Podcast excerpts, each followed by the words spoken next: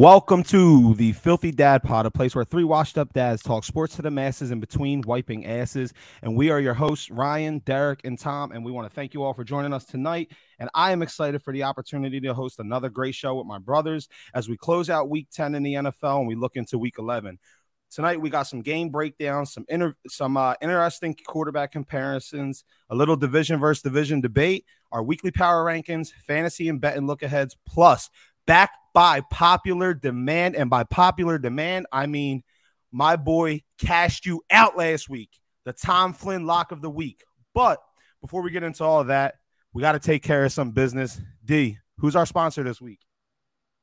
Our sponsor this week is at Penny K Hair underscore underscore. Ladies, want to get slayed and laid this holiday season? Look no further than our girl Penny to get you right. Get with her at Penny K Hair underscore underscore for all your beautifying needs. Mm, I'm almost ready to go there for some of my Tom. You need any hair uh, stuff done, bro? I think I can get you. I might be able to get you a free coupon. mm. So just real, real quick before we jump into sports. before we jump into sports, because we all love sports, that's what we're here for. I just got to share a dad moment because you know we are fathers, we are dads. Um, so my son, he's he tried out for um, travel basketball team, and you know kids, they they can be sometimes a bit much on the attitude side, you know stuff like that. But just it's the smallest moments that just make you cherish being a parent. So I sent him a mm. picture because I wanted to get him some new ball sneaks. So I sent him a pair of the Giannis Freaks, and I sent him some LeBrons. So I said, which ones do you like? I didn't tell him I, were, I was going to get them for him, but I just said, which ones do you like? He said, Dad, I like the LeBrons. Why? You going to get them for me? All excited. I said, you know what? Yeah, I'm going to get them for you, son. And he did just the just the text because we were texting back and forth. Oh my gosh, Dad, thank you so much. Like, you don't understand. Like, they look so cool. Like, it was just real cool to you know see that and that that just makes it worth it being a um, you know a father, a parent. For all you parents out there, I know you understand where I'm coming from. Yeah, sure, absolutely, absolutely. Uh I love hearing them stories, bro. One because I'm a dad and I can relate. Two because that's my nephew you're talking about, and you get to hear some stories about my guy. We got somebody in the comments. Jeff in the comments, the uh, cowboy fan, old Jeff Alsvig. What's up, bro? He said, Evening, fellas. That is my guy. I'm envious of Jeff. Jeff has my dream job, and I'm not saying because he works with pussy. He does work with big cats, though. He he he works with rescue cats. I'm talking fucking anything you could think of, cheetahs, lion. Like I'm fucking envious of this dude, bro.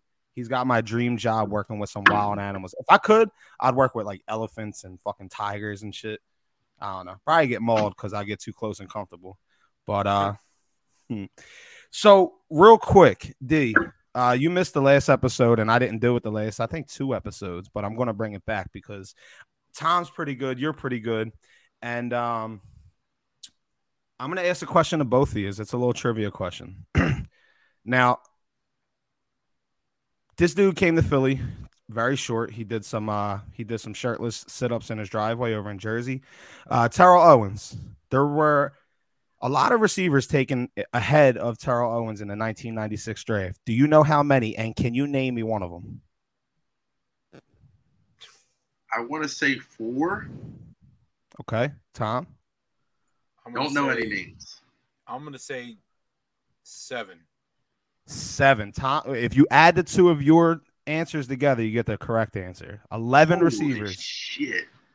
I'll give you some. Keyshawn Johnson, Marvin Harrison. Uh-huh. Okay. Uh, I mean, Amani Amani Toomer, Amani Toomer, Muhsin Muhammad. It's a couple guys that beat up on the Eagles, and then you got guys like Eric Moulds. You know, Eric Moulds from yeah. Buffalo. That was my he was my uh, my Madden guy for for years when I played with Buffalo back when they had I forget who they had a quarterback. I just always remember Eric Moulds and Lee Evans. They might have, but them and fucking uh, Lee Evans, bro, and they, I think Lee fucking Evans was Lee on their Evans. teams fucking Lee Evans, baby. Just a little Lee Evans plug to start this shit off. All right. So Uh, what's up, Brent? Brent out of Chicago. Oh, we got a lot to talk about about your team, Brent. Your uh, everybody thinks that your quarterback is the future MVP and he's the second coming of Jesus, like I said, but we'll get to that. Um,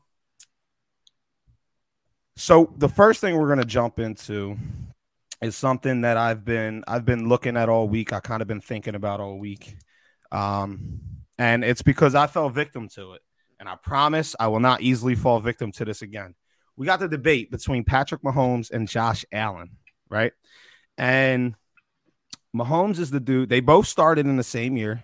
They both, uh, 2018 is the year that they both became the starting quarterbacks for their team. Josh was a rookie, Pat is a second year player.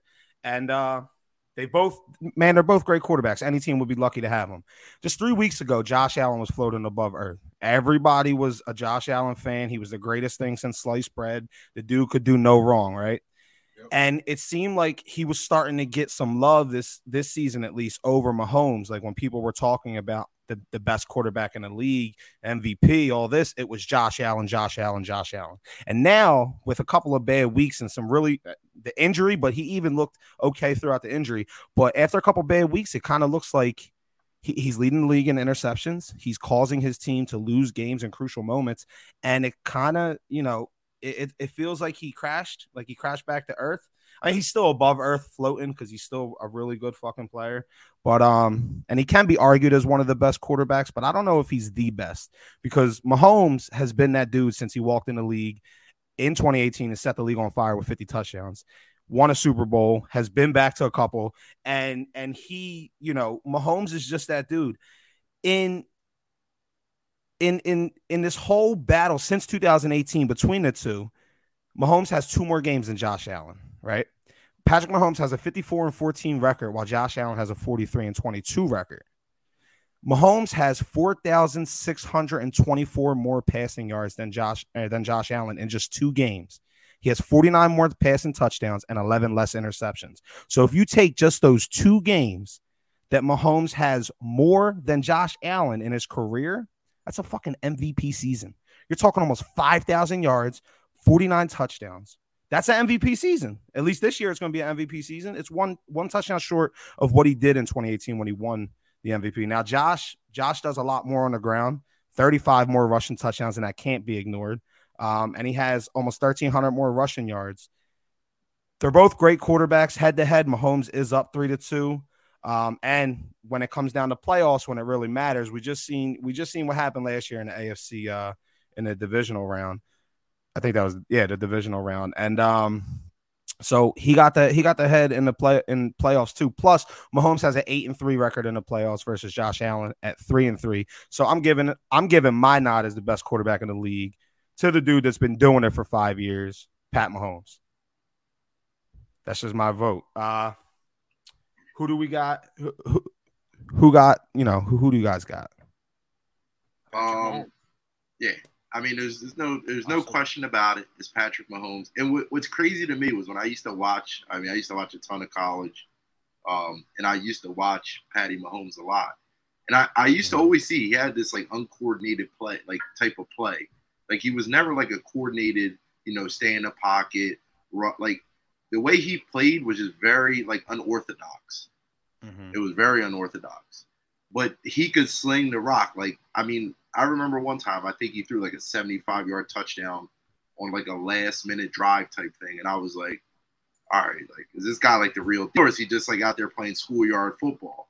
Like because you, you don't think that schoolyard football can translate to the NFL but he's mm-hmm. making it like I mean some of the plays he makes is ridiculous. But I, you know, I'm gonna put respect on Mahomes' name, but we gotta put respect on Big Red. And I'm talking about Andy Reid.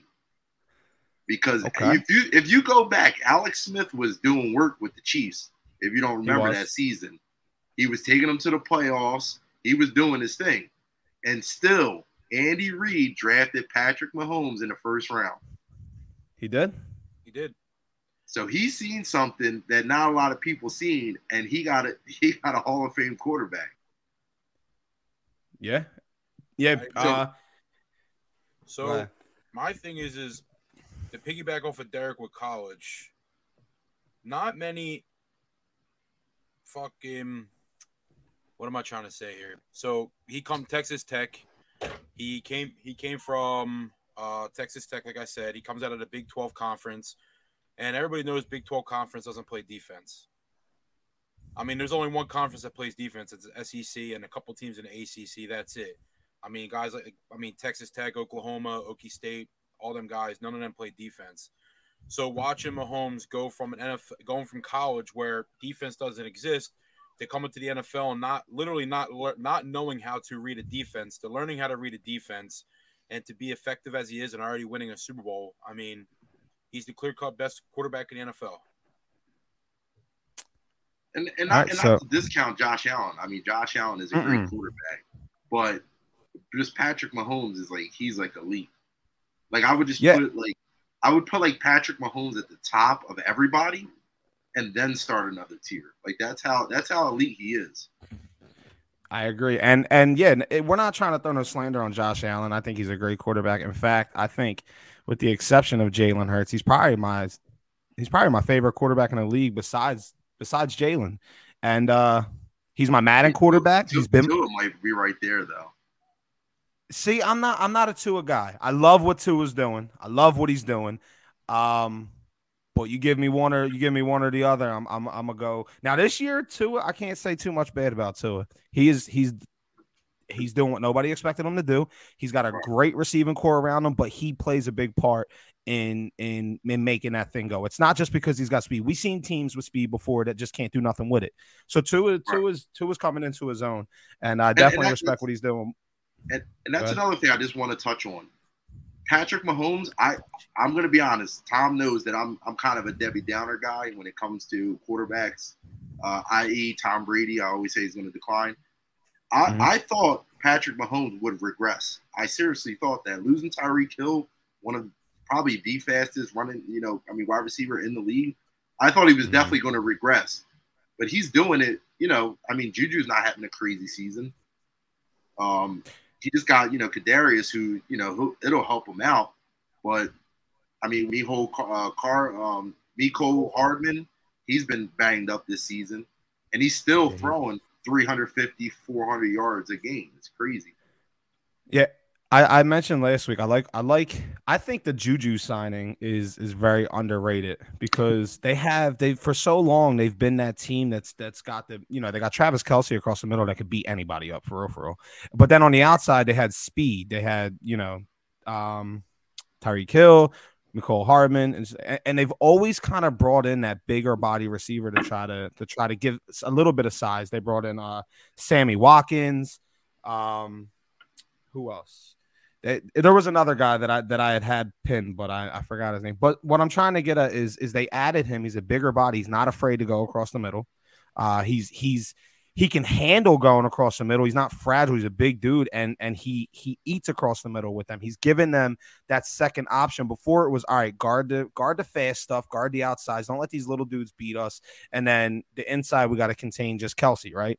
To right. where now it's no you can't just contain Kelce on the inside because here comes Juju across your face. And now you got a broken zone, and there goes Juju up the side for 20, 30 yards, and they add up. Right. And then when you get that, then the defense is going to cheat and start looking at Juju. And then that's when that beast Travis Kelce eats. And then when you look at both of them, that's when the dudes underneath and Clyde Edwards, Helaire, McKinnon, and Pacheco, that's when they, that's where that offense is so, bro, they're dangerous.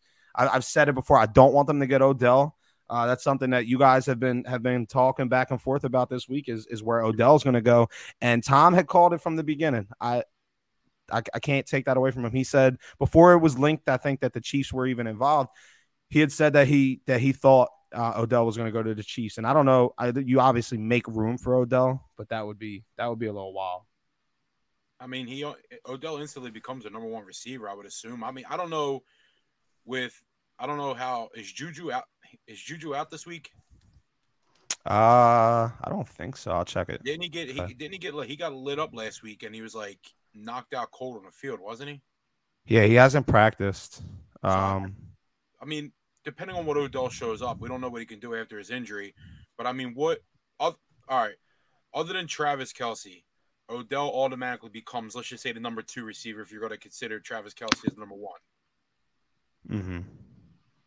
So, yeah, I mean, but we also don't we also don't know what state Odell's in. No, I think Yeah. I'm still- I'm, I'm assuming that he's fully healthy. He's ready to go. He took the he took uh, the amount of time that he needed to get healthy, to get to get ready, to to work out, like what he's doing. I mean, if you see all of his videos, he's working out. He looks good, but I guess that I mean it, it's different than when you're going on a field and you're getting hit by other grown men at full speed. It's a whole different game. Yeah. I mean, he hasn't been hit since the Super Bowl last year, and even when he got hurt, it was a non-contact injury. So Yeah, he um but he he's he's I think no matter the version of Odell you get, he's a game changer. And Yeah. they that's something that as good as that offense is, they're kind of lacking that explosion. And I don't know if Odell's the beat you over the top guy anymore, but he's his route running. He's a technical route runner. He got hands out this world.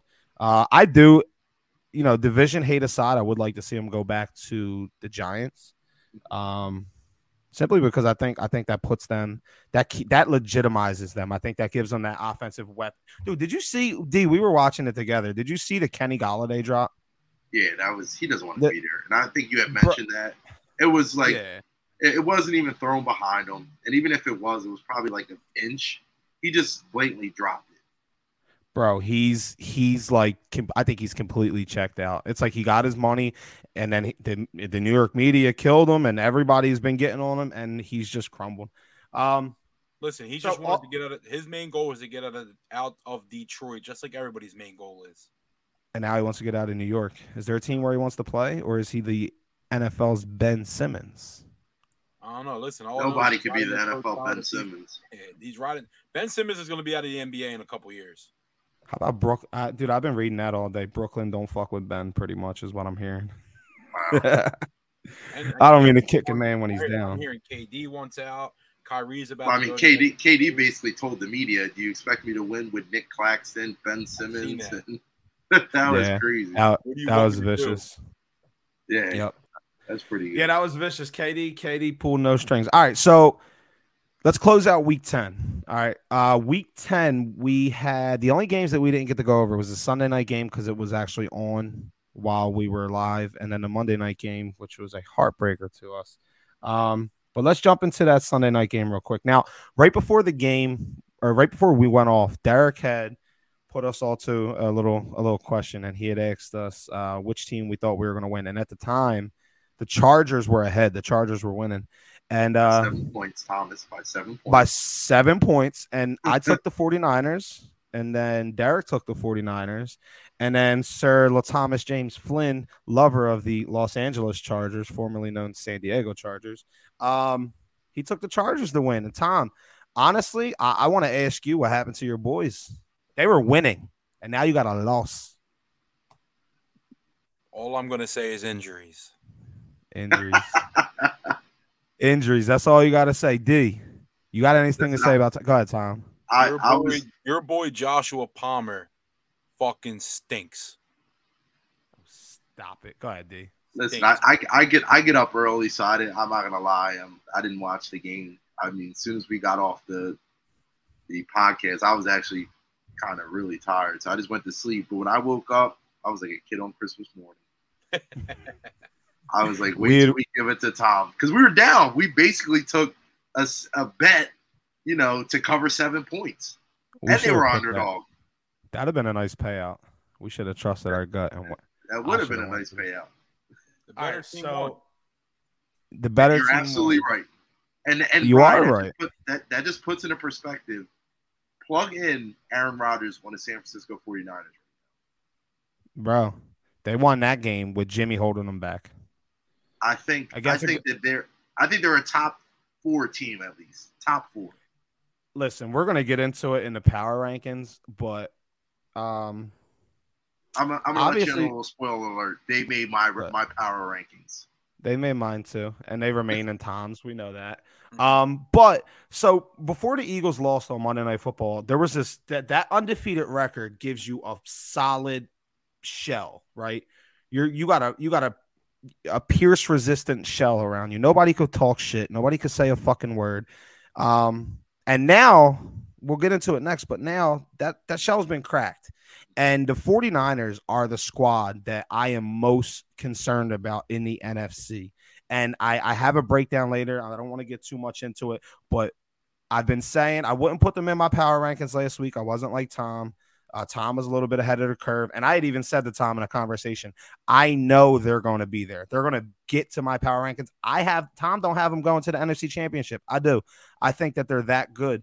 And I just needed to see them win some games. They won this game. I'll give you another spoiler alert. They didn't go up too much, but they did crack the top 10. Now they win a they win the next game and the next game they're going to slowly creep into the top 5. But there was an interesting there was an interesting thing that I caught just a little, you know, I play Madden a lot, so I I'm a head coach of a virtual football team. So I know what the fuck I'm talking about when it comes to clock management and score management better than the NFL guys because I play Madden. I just wanted to preface it with that. but the Chargers, they punt it down to the one yard line, right? R- late in the fourth. And I remember in real time watching the dude catch it, and he kind of started swaying backwards. He never really set his feet. And he nearly came to a complete stop before being pushed into the end zone by his celebrating teammates. They they went to hug him and he kind of fell into the end zone. And the refs said that he had downed it at the one, even though he called it, was immediately kind of rolling backwards and never stopped his motion. That was one that I felt like they should at least maybe take a look at.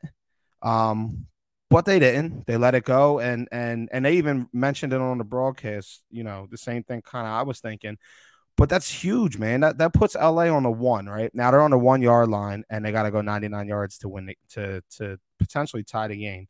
But instead, they wind up turning it over on downs inside the 10, and San Fran gets the ball back with a chance to score a touchdown and put the game away. Now, this is the issue that I had with what San Fran did. LA had one time what had one timeout left on a on a third and goal. Elijah Mitchell gets the ball and kind of as soon as he gets towards the crowd, he kind of gives himself up on a play where it looks like he he might be able to fight and get into the end zone. And I understand wanting to force them to take the last time out there, but that still leaves Justin Herbert, one of the best young quarterbacks in the game, regardless of his receiver situation. It leaves him a minute to go down the field where now a touchdown and an extra point beats you. You're no longer in control because now you you open the door. And I know I'm creating a situation that didn't happen, but it has happened and it's really not that uncommon. How many times do we see great quarterbacks get the ball with a minute left and they drive the length of the field to throw the game winning touchdown, right? Just think maybe if he has if if one of his receivers make a play, that's an entirely different game. I think that and, and, I think that in that situation, you try to get the ball into the end zone there. You take that two score lead, and Herbert, he, who now he would have kept that one timeout, but now now he has one timeout with a minute left to score twice. And honestly, if, if you're asking me, I, would rather this dude have to beat me twice. I, would rather concede. I'm not conceding that touchdown there. I'm taking, I'm going for it, trying to push it and, and go up 10 points. And now this dude has a minute with one touch, with one timeout left. And now you got to beat me twice. And, and I don't get it. I don't get it. I thought it was a bad decision, but, but maybe those dude, the, the coaches, uh, Shanahan and, and San Fran, maybe he knows a little bit better than me because he does have a beast of a defense, a defense that that has shut down pretty much underrated. everyone they play. It, underrated is is an understatement. They yeah. they are a top five, maybe top three defense. They are complete everywhere. So I feel like where I feel like they should have punched it into the end zone. This dude said, even even if you go for it there and you don't get it, they got to go 99 yards to get three points with no timeouts with a minute left.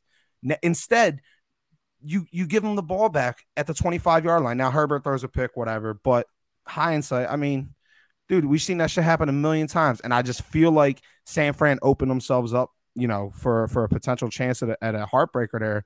But that back to that defense real quick, and I'll pass it off.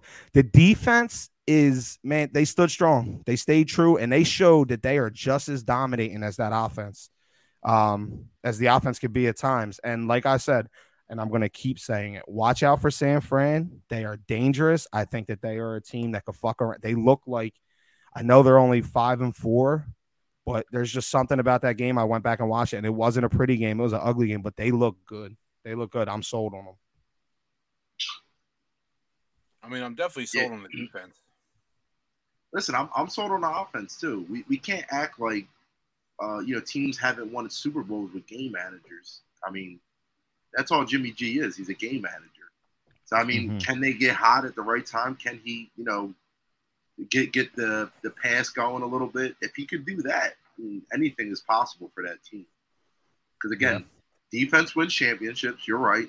You got to score points.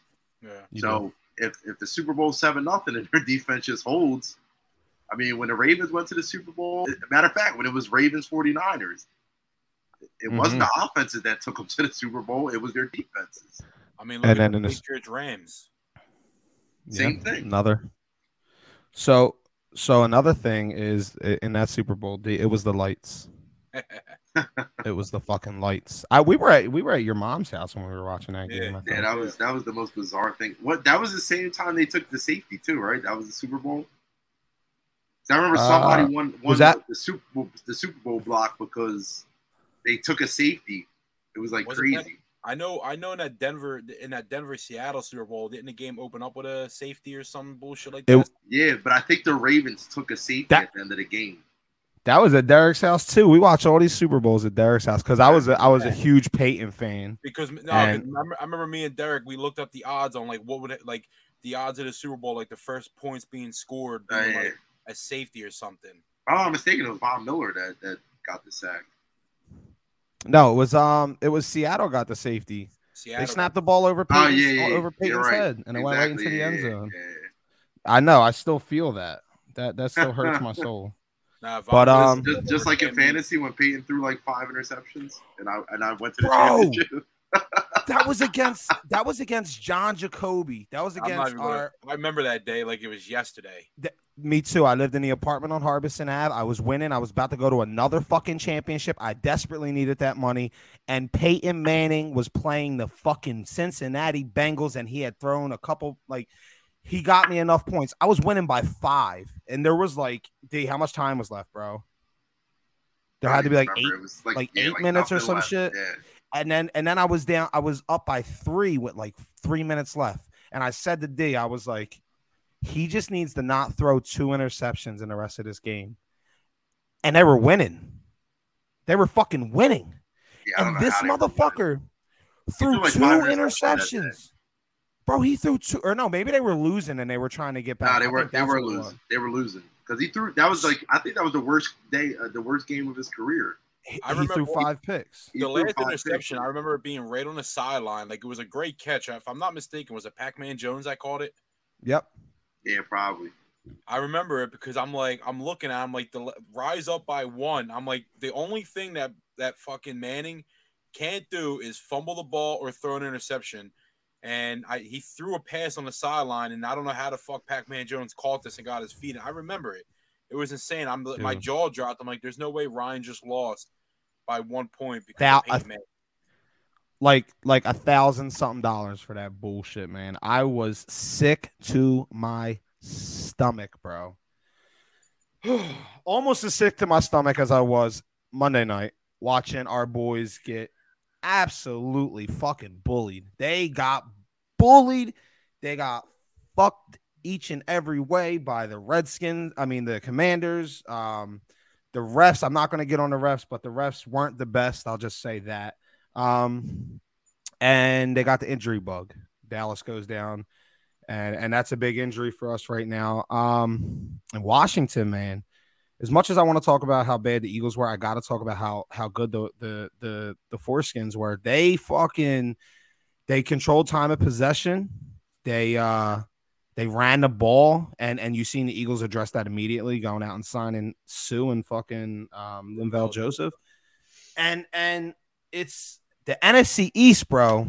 We the the the, the Commanders are a half game out of the seventh uh, playoff spot, the, the, the third wild card spot, and um, the NFC East is looking like the best the best division in football. But we'll get into that. What do you guys What do you guys got on the Monday Night Football game? I only have two things. Um, congratulations to Ron Ron, uh, Ron Rivera. He coached a hell of a game. Just like I mean, I, I said it. Run the rock, manage the clock, and I guess he must have listened to the pod last weekend because uh, he did exactly that. And the other thing I'm going to say is, you can see the difference. This team is actually playing. Like they're actually playing for this kid. When Carson was in there, it, it, yeah, for Heinicke. When Carson was in there, I just didn't feel that same thing. Like I don't even think that did, what did Heinicke get sacked maybe twice. Yeah, they like him. Yeah. They like That, that makes you question what what type of locker room player, you know, what type of locker room guy is Carson. You know, I, And- I don't question. Good. and they and they roll, they're rolling. I think they're gonna roll with Heinicke the rest of the season. They should. They did. They said he's starting the next game, and um, I think that they should. Tom, go. All I want to say is 67,000 people were disappointed. Yes, I'm so glad I didn't sit out in that cold for that. 7,000 people watched I mean, a horrible fucking game plan on both sides of the ball. I mean, Nick act like the run game didn't exist. Mhm. Like in the first half, what do we run the ball three times? yeah, time possession was was Second half, we, second half we started running the ball, and what happens? It's effective. And Mhm. I'm not one that's going to blame the refs too much because I understand they missed that blade. Just like Jason Kelce said, there was no penalty. There, that, that face, that face man, there wasn't no face mask on that play because the ref didn't throw the flag. There was no flag on that play. Fuck that. It was a face mask. It was 100% a face mask. We all know that, but that face mask isn't the reason why Dallas fumbled that ball. It's That- the reason why he got fucked. It is the reason he fumbled the ball. He still Yes, needs to it hold is. on to that ball. Dog, he's No his face is getting ripped to the side as he's being pulled down. Tom, let me put a f- fucking helmet on your head and rip your face and let us punch at the I'm ball. still going. I'm going to fall down with the ball. No, There's no way. All right. Not not go the ahead, way Tom. he got pulled down, dude. Not the And way that- he got pulled. And that, that face mask, uh, that face mask didn't help. I guess that face mask caused Quez Watkins to fumble the ball. No, that was on he just- He just fumbled. The point is, is that that ball, Dallas got it. Nobody touched the ball. He literally just dropped it. So yeah, but real Tom, quick, if you're getting yanked with your momentum, if you're getting yanked down, Yeah, I, And number one, he already- running back every day though. I, I could show you multiple videos of worse face masks right now. and No fumbles happen. okay. I think you're missing the main point of that fucking face mask call because that face mask call automatically wipes out the fumble, so there is no Sure. fumble. The fumble should. Okay, so then so then it doesn't happen. So then there what was we're no arguing face is mask. The ref didn't throw the flag. you're right. You're 100 percent right, Jason. Thank you. All right, so I, I have a question for you both then, since we're just on the topic of referees, and I mean we could talk about this all day. We didn't get this call, but sometimes calls favor us. So, are you in favor of bringing back that challenging penalties? Yeah, but I thought you were only able to challenge a pass interference call, not a face mask call. Just, I'm just saying in general, on a crucial play like that, are you for challenging penalties or not? It's. I mean, That's I'm not against it, but it's going to take up a lot of time because they, they, you are, could say- they, they challenged, they challenged the fumble. It took, it would have took the same amount of time. no, but you're saying that you could say every single play is a crucial No. play. Yeah, I, I understand that, but what I'm saying, you only get three challenges. So teams get three challenges regardless. So what is the difference from a challenge of a fumble and a face mask? You don't you don't think that challenge would have took two minutes to decide, maybe less? Listen, the, the re- when they were challenging the fumble, regardless, the ref had to be like, "Damn, I really fucked up." I know, Like, so that's that's why I'm had to at, watch- that's He had to watch that face mask multiple times and be like, "How the fuck did I not see that?" Or, "Damn, I really did see that, and I just ate the fucking flag." Fuck the Eagles. right, but that but that's why I'm asking you. Are you in favor of it? You're saying Yeah. it's gonna take too much time, but it wouldn't. So you you're okay with that. Remember, it has to go it's gonna be against your team too. yeah, sure. Okay. So How about you, I, Ryan? I think that I'm very pissed off about that fucking about that whole ordeal. I think that now I get what Tom's saying where everything at that point you have to fucking review everything, but I feel like one, it was a turnover. All turnovers should be reviewed. And if there's something that blatant that causes the turnover, that because if if Jalen Hurts throws it downfield and who are we playing? Washington or corner? I don't know. One of their corners fucking jumps on AJ Brown's back and tips it in the air. And his defender, his teammate catches it and runs it for a touchdown. The pass interference negates it. So I feel like it should have been reviewed because it was a it was a turnover. Um, and when it when that circumstances like that, you have to it has to be judgment on the refs at that point. Yo, we pay you all this money, judge this play. Did that directly cause him to lose the ball? And if so, then if not, if he's if it's a face mask after the play after the fact, then you just move them back 15 yards. But I mean, that was cr- pretty fucking clear. As the hand goes on the face mask, the ball is secured. As the hand turns, the ball starts to come loose after the, ha- the head is being yanked a different way. Like that shit, that shit, I don't know. I think they need to, I don't want to re- get into a thing where you review every play, but that was such a crucial play. Maybe there's a time limit. Inside five minutes, uh, they can review this or review that. Or maybe they don't have the fucking refs go to these sets. You can't tell me, dude, most of these replays that go up, they got such great fucking technology and these crazy cameras and views now that it's like we know the answer for most of these within 10 seconds of looking at it. Right. And I understand that they got to get the clock right. They got to get this right. But why don't they have someone up in the fucking booth that's like, all right, we have the time and down and distance. We'll put it up right. on the clock. Refs, you adjust your shit. Boom, done. And then somebody else in New York that's just calling plays. All right, real quick. Boom, that comes across 30 seconds in and out. All right, it's a fumble. Go. Like, you guys, you're the NFL. You can do whatever the fuck you want. But nah, somehow we're letting plays like this dictate outcomes of games. But, but again, Derek, you're, you're talking about you get three challenges, whether you're challenging an offensive play or a defensive play, correct? Right. Like you're not talking so, about you get so like three challenges total, whether you're challenging you're challenging the spot or you're challenging a fumble. I'm, I'm just saying that the, the three challenges that you normally get, whether it's anything, it's still going to take the same amount of time as if you challenge per se. Well, you only get two challenges, and then you get a third one if you win.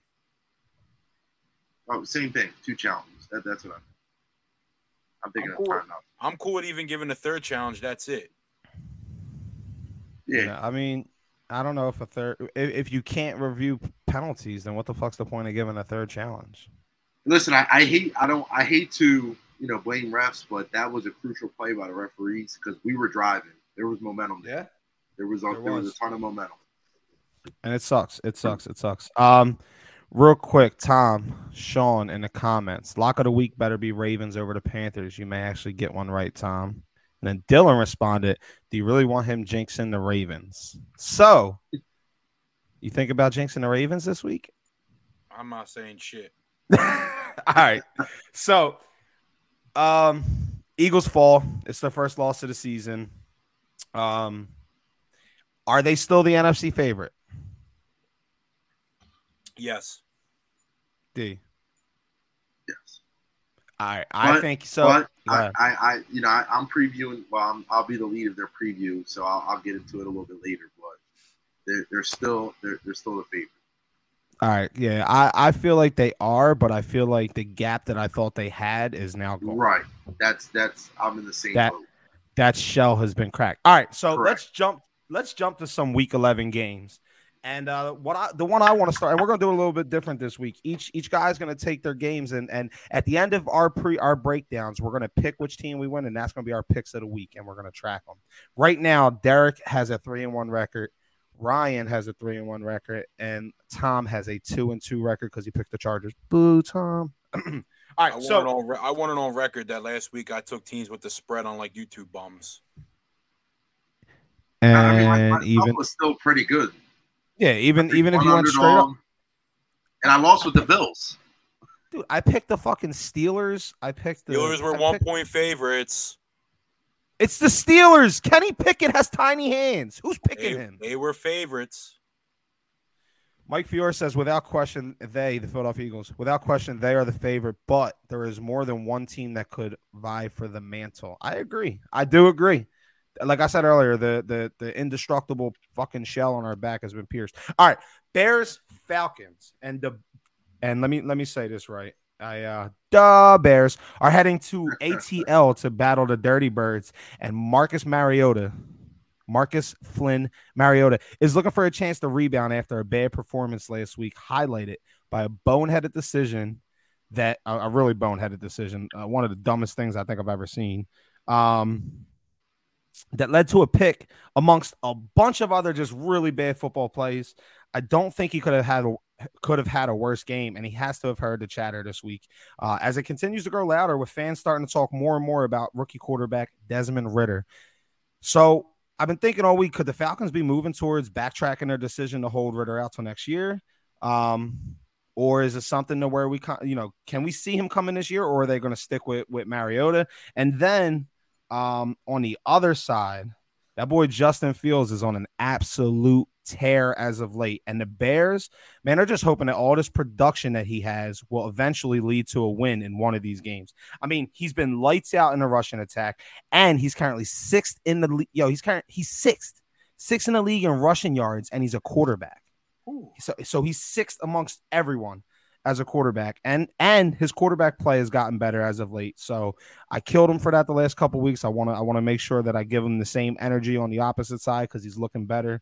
Um, he's looking like a future star, and I still want to see more. And um, I understand that Chicago might realize that they don't have an opportunity to win the Super Bowl this year, but I do think that a, a, a picker, a, a spot or two might have to be sacrificed um, in exchange for Justin Fields closing out one of these games because I think that that experience that he will get from that, leading the team to the win, that's like a rally cry. Like I think that they, I think that that team will build around him, and you've seen it with Jalen last year. It can carry into the next year, and they have a whole lot of cap.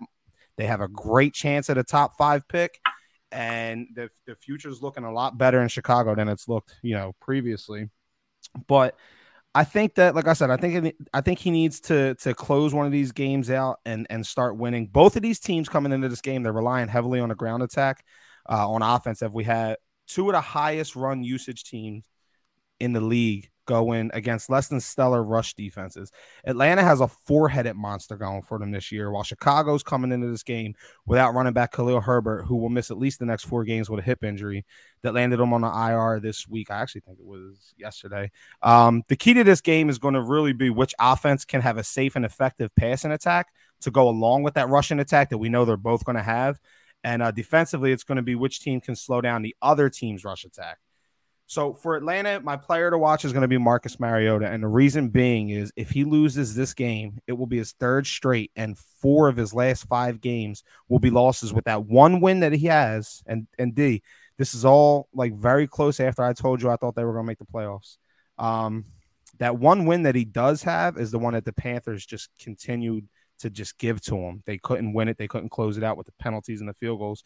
Um, but listen, the outside noises are going to grow louder no matter how many times Arthur Smith tells them there's no situation, there's going to be a situation.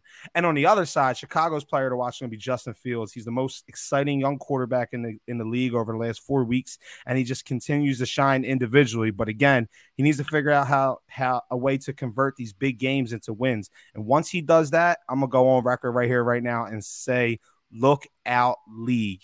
This is this is a great chance for him to get a really, to my, in my opinion, for his career, not his career, that's a little dramatic, but to upstart his career and, and, and get him ready, get him used to winning. I think this is a big game, and I think they're going to win this one. I got the Bears winning 29 27. So I do think, uh, I do think the Bears win, but to, big, to piggyback off your Ridder comment, what is Ridder learning from Mariota sitting on the bench, honestly? What not to do in an NFL game. Good point. That you don't when you're being dragged to the ground and you're almost laying on the ground. Don't try to throw the ball up. These are NFL players, not fucking college players. They're going to make the play. I think that's what he's learning. There you go. But I do agree with. I don't know if Ridder's the guy. Uh, I hope he is.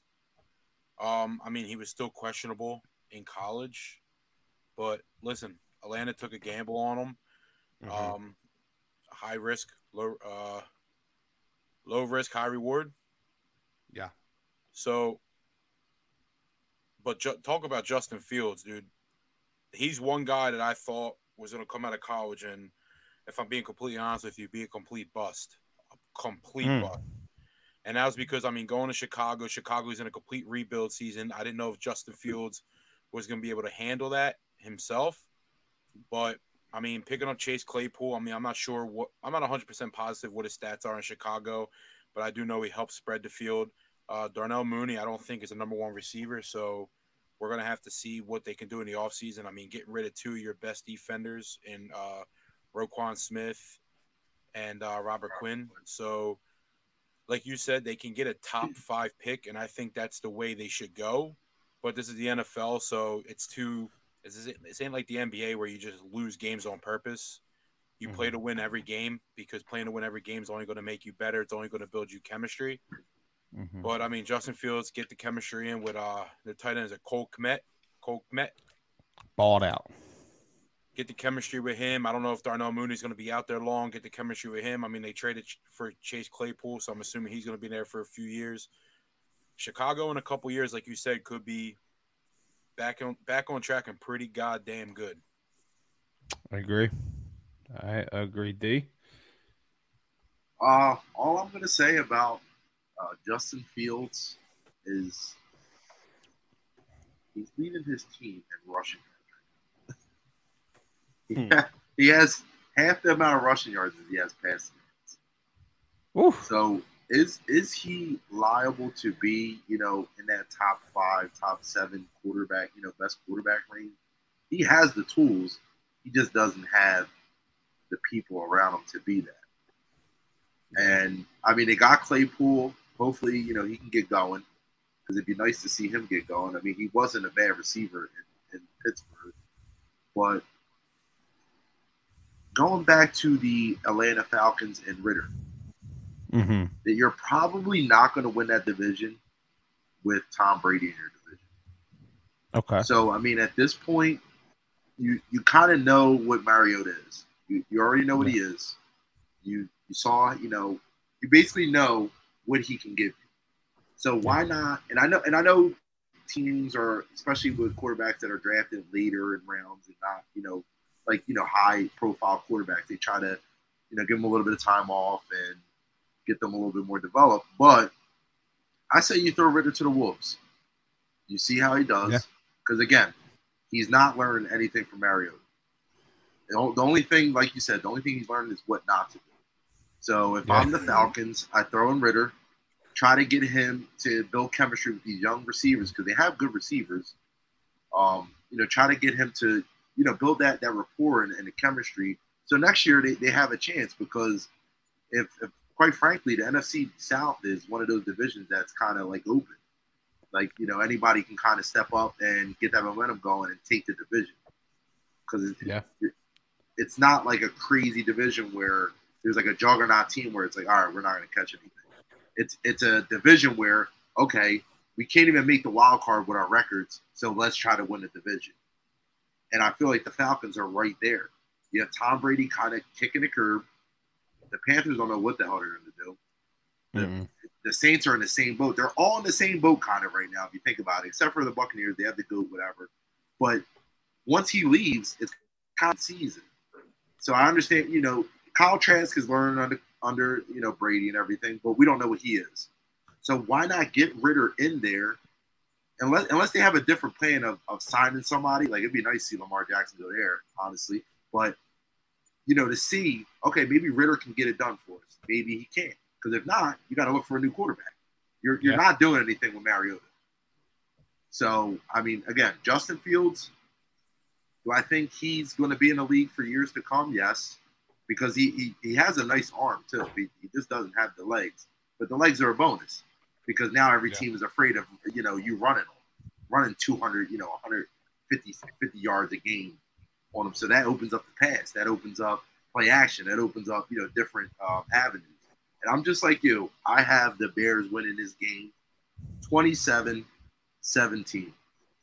27 17. Tom, this won't go on your official record, but who do you got winning? the Bears, the Bears, the Bears, 31 24. And because all three of us went on Chicago, it looks like the Atlanta Falcons are going to win. Hey, um, the sun, the Sunday, it's not Sunday, it's Thursday. Thursday night football. The Titans are up seven nothing. Tannehill hit Hilliard out the backfield, and it is snowing in Lambeau, so that's a uh, little thing to keep, you know, to watch on D. Go ahead, bro. All right, so I got the Jets and Pats. Uh, what I'm going to be looking for in this game is going to be the test for, uh, you know, Zach Wilson. He hasn't been really lighting it up this season, and he's going to face old short sleeve Bill. So I'll be uh, hmm. tuned into this game. Uh, Zach Wilson, the, the, his defense has been keeping him alive. That defense is nasty. To rank seventh right now, uh, letting yards per game up to you know opposing offenses. So I'm looking forward to see what their defense can do against the Patriots. And also, I'm looking to see what what Mac Jones could do uh, in this game, whether he progresses or regresses, because that's going to tell us what is going on in New England. Is it the Mac Jones show or is it the Brandon Zappe show? It, you know, so we we got to kind of see what goes on there. And like you said, Bill kind of he thrives on making these younger quarterbacks kind of, you know, be scared, and he takes advantage of. Them. So yeah. they got to get the um, you know, they got to get their run game going against this team and kind of let their defense just do their thing. But I'm telling you, if they beat the Patriots, this is a game where a lot of people have circled on their schedule. Yeah. You know, just because this, this is a statement game. The, the Patriots are the greatest in the world, but their coaching just outweighs everything. So if the Jets can get a, they already got a signature win against the Bills. I think if they beat the Patriots, I think they're in that upper echelon of teams. And not only that, if they win and the Dolphins somehow lose, I believe they're tied for first. Yes, the New York Jets are tied for first in the AFC East. So we can say the NFC East. Maybe it's maybe it's the the, the clash of the Easts because the NFC East is the maybe the best you know division in the league. But right right under them, I would say the AFC East is the next best division with the Bills, the Dolphins, and the Jets. Uh, but again, I, I, look for the Jets to just manage this game for you know Zach Wilson and to see if he can you know try to get it going. Because again, he's got four TDs, five interceptions, only 1,200 passing yards on the season. So I look I look for them to give the ball to um, Breece Hall and get him kind of running, you know, get his run game going. But again, I like the Jets to win this game. Very close game, 20 to 17. So just real quick on on just sticking on the whole Patriots scenario. Um, and I'll start with you, Rye. Who what what show do you think it's going to be by the end of the season? The Mac Jones show or the Zappe show?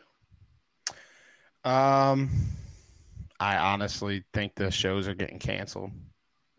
I, I think I don't think either. Yeah, uh, Breece Hall is out for the season. Um, it was James Robinson we were talking about. You and I were talking about that earlier. I fucked up. Oh, I yeah. told you. I we were talking about Breece Hall or Breece Hall's. See, Dylan, a Jets fan, made sure he let oh. us know. Um, I think both quarterbacks are. I mean, why would you want either one of them? For real, for real. They neither of them really propel your offense to do much of anything. Not from what I've seen. Um, I think that the Patriots are another team that are going to be stuck in limbo because they're going to have a nice roster around them, so they're not going to get one of those bottom picks to go grab a quarterback. But I don't think that. I, I think for the rest of this season, it's probably going to be Max simply because they have more invested into him. But right. I don't. I don't see either of them really panning out for for old Bill, old short sleeve Bill. Tom, what do you think? Uh, I'm big on Zappe. I think he's better than Mac Jones. That's just my opinion. Then again, my opinion means nothing because New England just they're all they don't know what the fuck they want. They're still living in the desire of them losing Tom Brady. So nobody's ever nobody New England's never going to draft a quarterback that can replace Brady. Everybody knows that. So go ahead, Rye. No, no, no, no. I, I, I agree with what you said. Nobody's ever going to draft another quarterback to replace Brady. But I'm, I mean, but like Rye said, they're full. They're too invested in Mac Jones, getting picking them in what the first round. So, I think it is the Mac Jones show, unless something happens, like he gets hurt again. God forbid he doesn't. Don't wish injury on anybody. Uh, but on the other side, on the Jet side, I do think that you're going to see a high dosage of Michael Carter and James Robinson. I think that's the way that you have to win is to keep Bills' offense off the field and just manage the game. Zach Wilson's never going to beat you. It seems like he's never going to be able to beat you in the air. I mean, I've never seen anything. I mean, I, have never seen anything that could prove. I mean, we all know he has a cannon of an arm. He could probably throw 80 fucking yards, mm-hmm. but he has nobody to go catch the ball. So they're going to rely on Sauce and that defense, baby. Sauce it up. Yeah, Saucy. Sauce kind of so, reminds me of like a. Uh, I don't even know you can compare. It. I think maybe like a prime time. He just he loves the spotlight. He's one of those guys. Not saying you know play wise, but just just yeah. his swagger. His swagger is like next he level. Loves the spotlight, like you said. He loves right. the attention. Right. Like I mean, not in Arrowhead, he was wearing a cheese head. He's one of those. guys. That was that was I fuck with that. Uh D the who do you who do you got winning this game? Because I have an interesting little stat that I that I had read uh, just briefly looking through this game, and I want to know if we're all if what what side we're all going to be on. I got the Jets, twenty to seventeen. Tom. Jets, twenty-seven to twenty-four. Ooh. All right, so I think it's going to be a defensive game.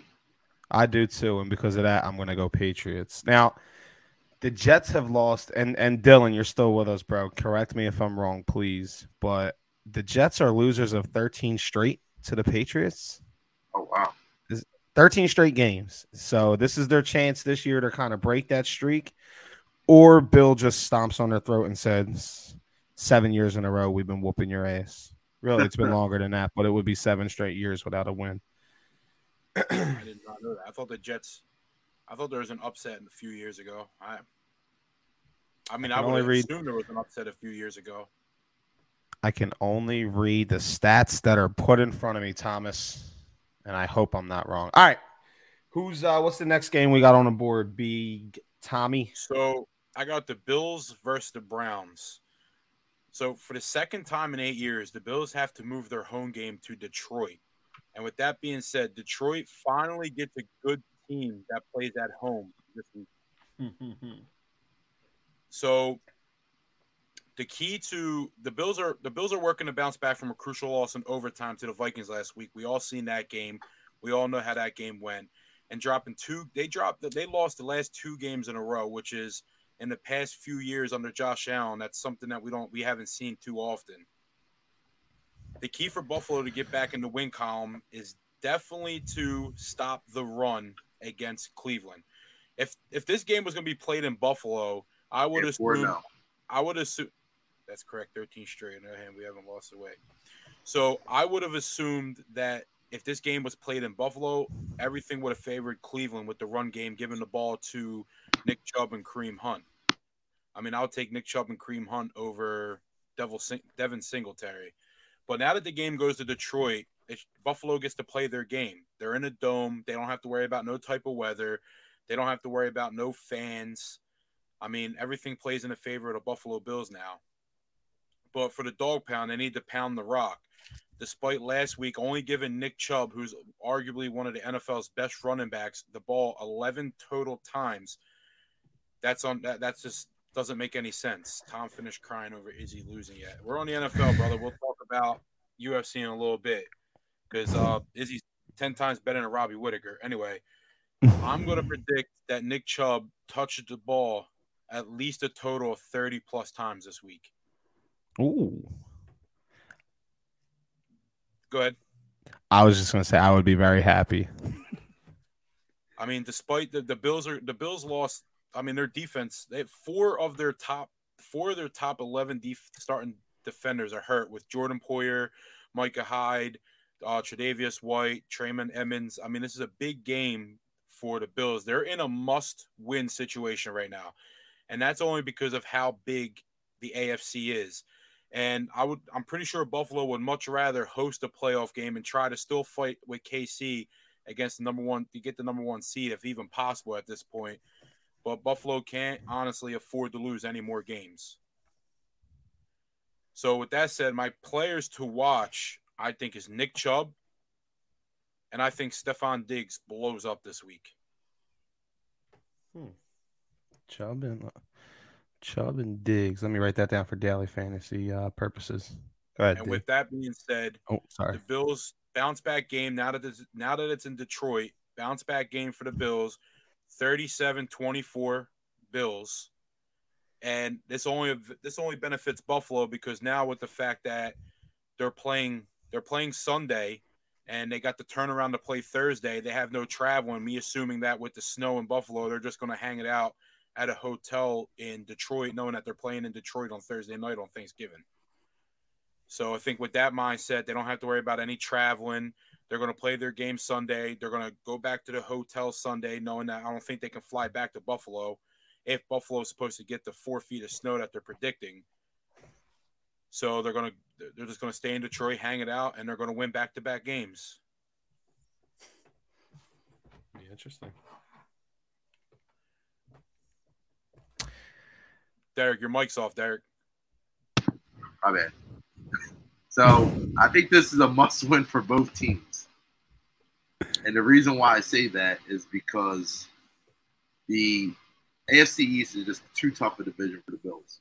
So I think if they lose this game, the Dolphins win a game, the Jets win a game, talking two games up on the Bills. Um, now again, I don't know their schedule, but if that if those teams are trending in that direction, uh, you got to think that you know um, they're probably not going to regress. They're just going to go, you know, keep moving forward. Uh, Cleveland, I just think they need to win the game for morale purposes, just to you know get the train going before Deshaun Watson comes back to see what he kind of can do with this team going forward. Uh, but I think that they definitely this is this is a must win for both teams, and, and just in my opinion. Uh, do I think the Browns? Do I think they beat the Bills? No, just because the Bills dropped the last one uh, to the Vikings. So I think that this is kind of a statement game. I think that they come back and kind of show the world that you know we're still here, type of thing. Because you know last week we were calling them a juggernaut team. Now you have the Jets and the Dolphins ahead of them in the division. Uh, so I definitely think that the Bills will win this game. Uh, I think it's going to be a higher scoring game, uh, especially for the Bills. I think they're going to probably be in the 30s, like a 31 to uh, say 23 game. I think it'll be in that range.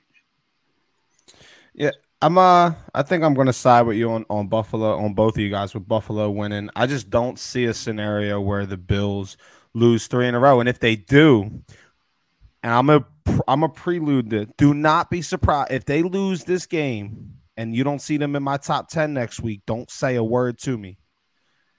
Don't say a word because it's now or never for them. With, with the uncertainty of Josh, uh, with his, you know, with his injuries and whatnot, and just the the the poor play that they've gotten out of him in crucial situations. Again, I talked about that earlier. It's just they gotta they gotta put something together. We can't just keep oh, they're the Bills, they'll rebound. Oh, they're the Bills, they'll rebound because that was the mindset that Eagles fans got into the year after the Super Bowl, and we stunk and we just never rebounded. So, of course, I think Buffalo is a very good team. I think Josh Allen is a great quarterback, but this is this is for them where they need to they need to show up. They need to show the league like, listen, we slipped up, but we're still here. God damn it, this is our show, right?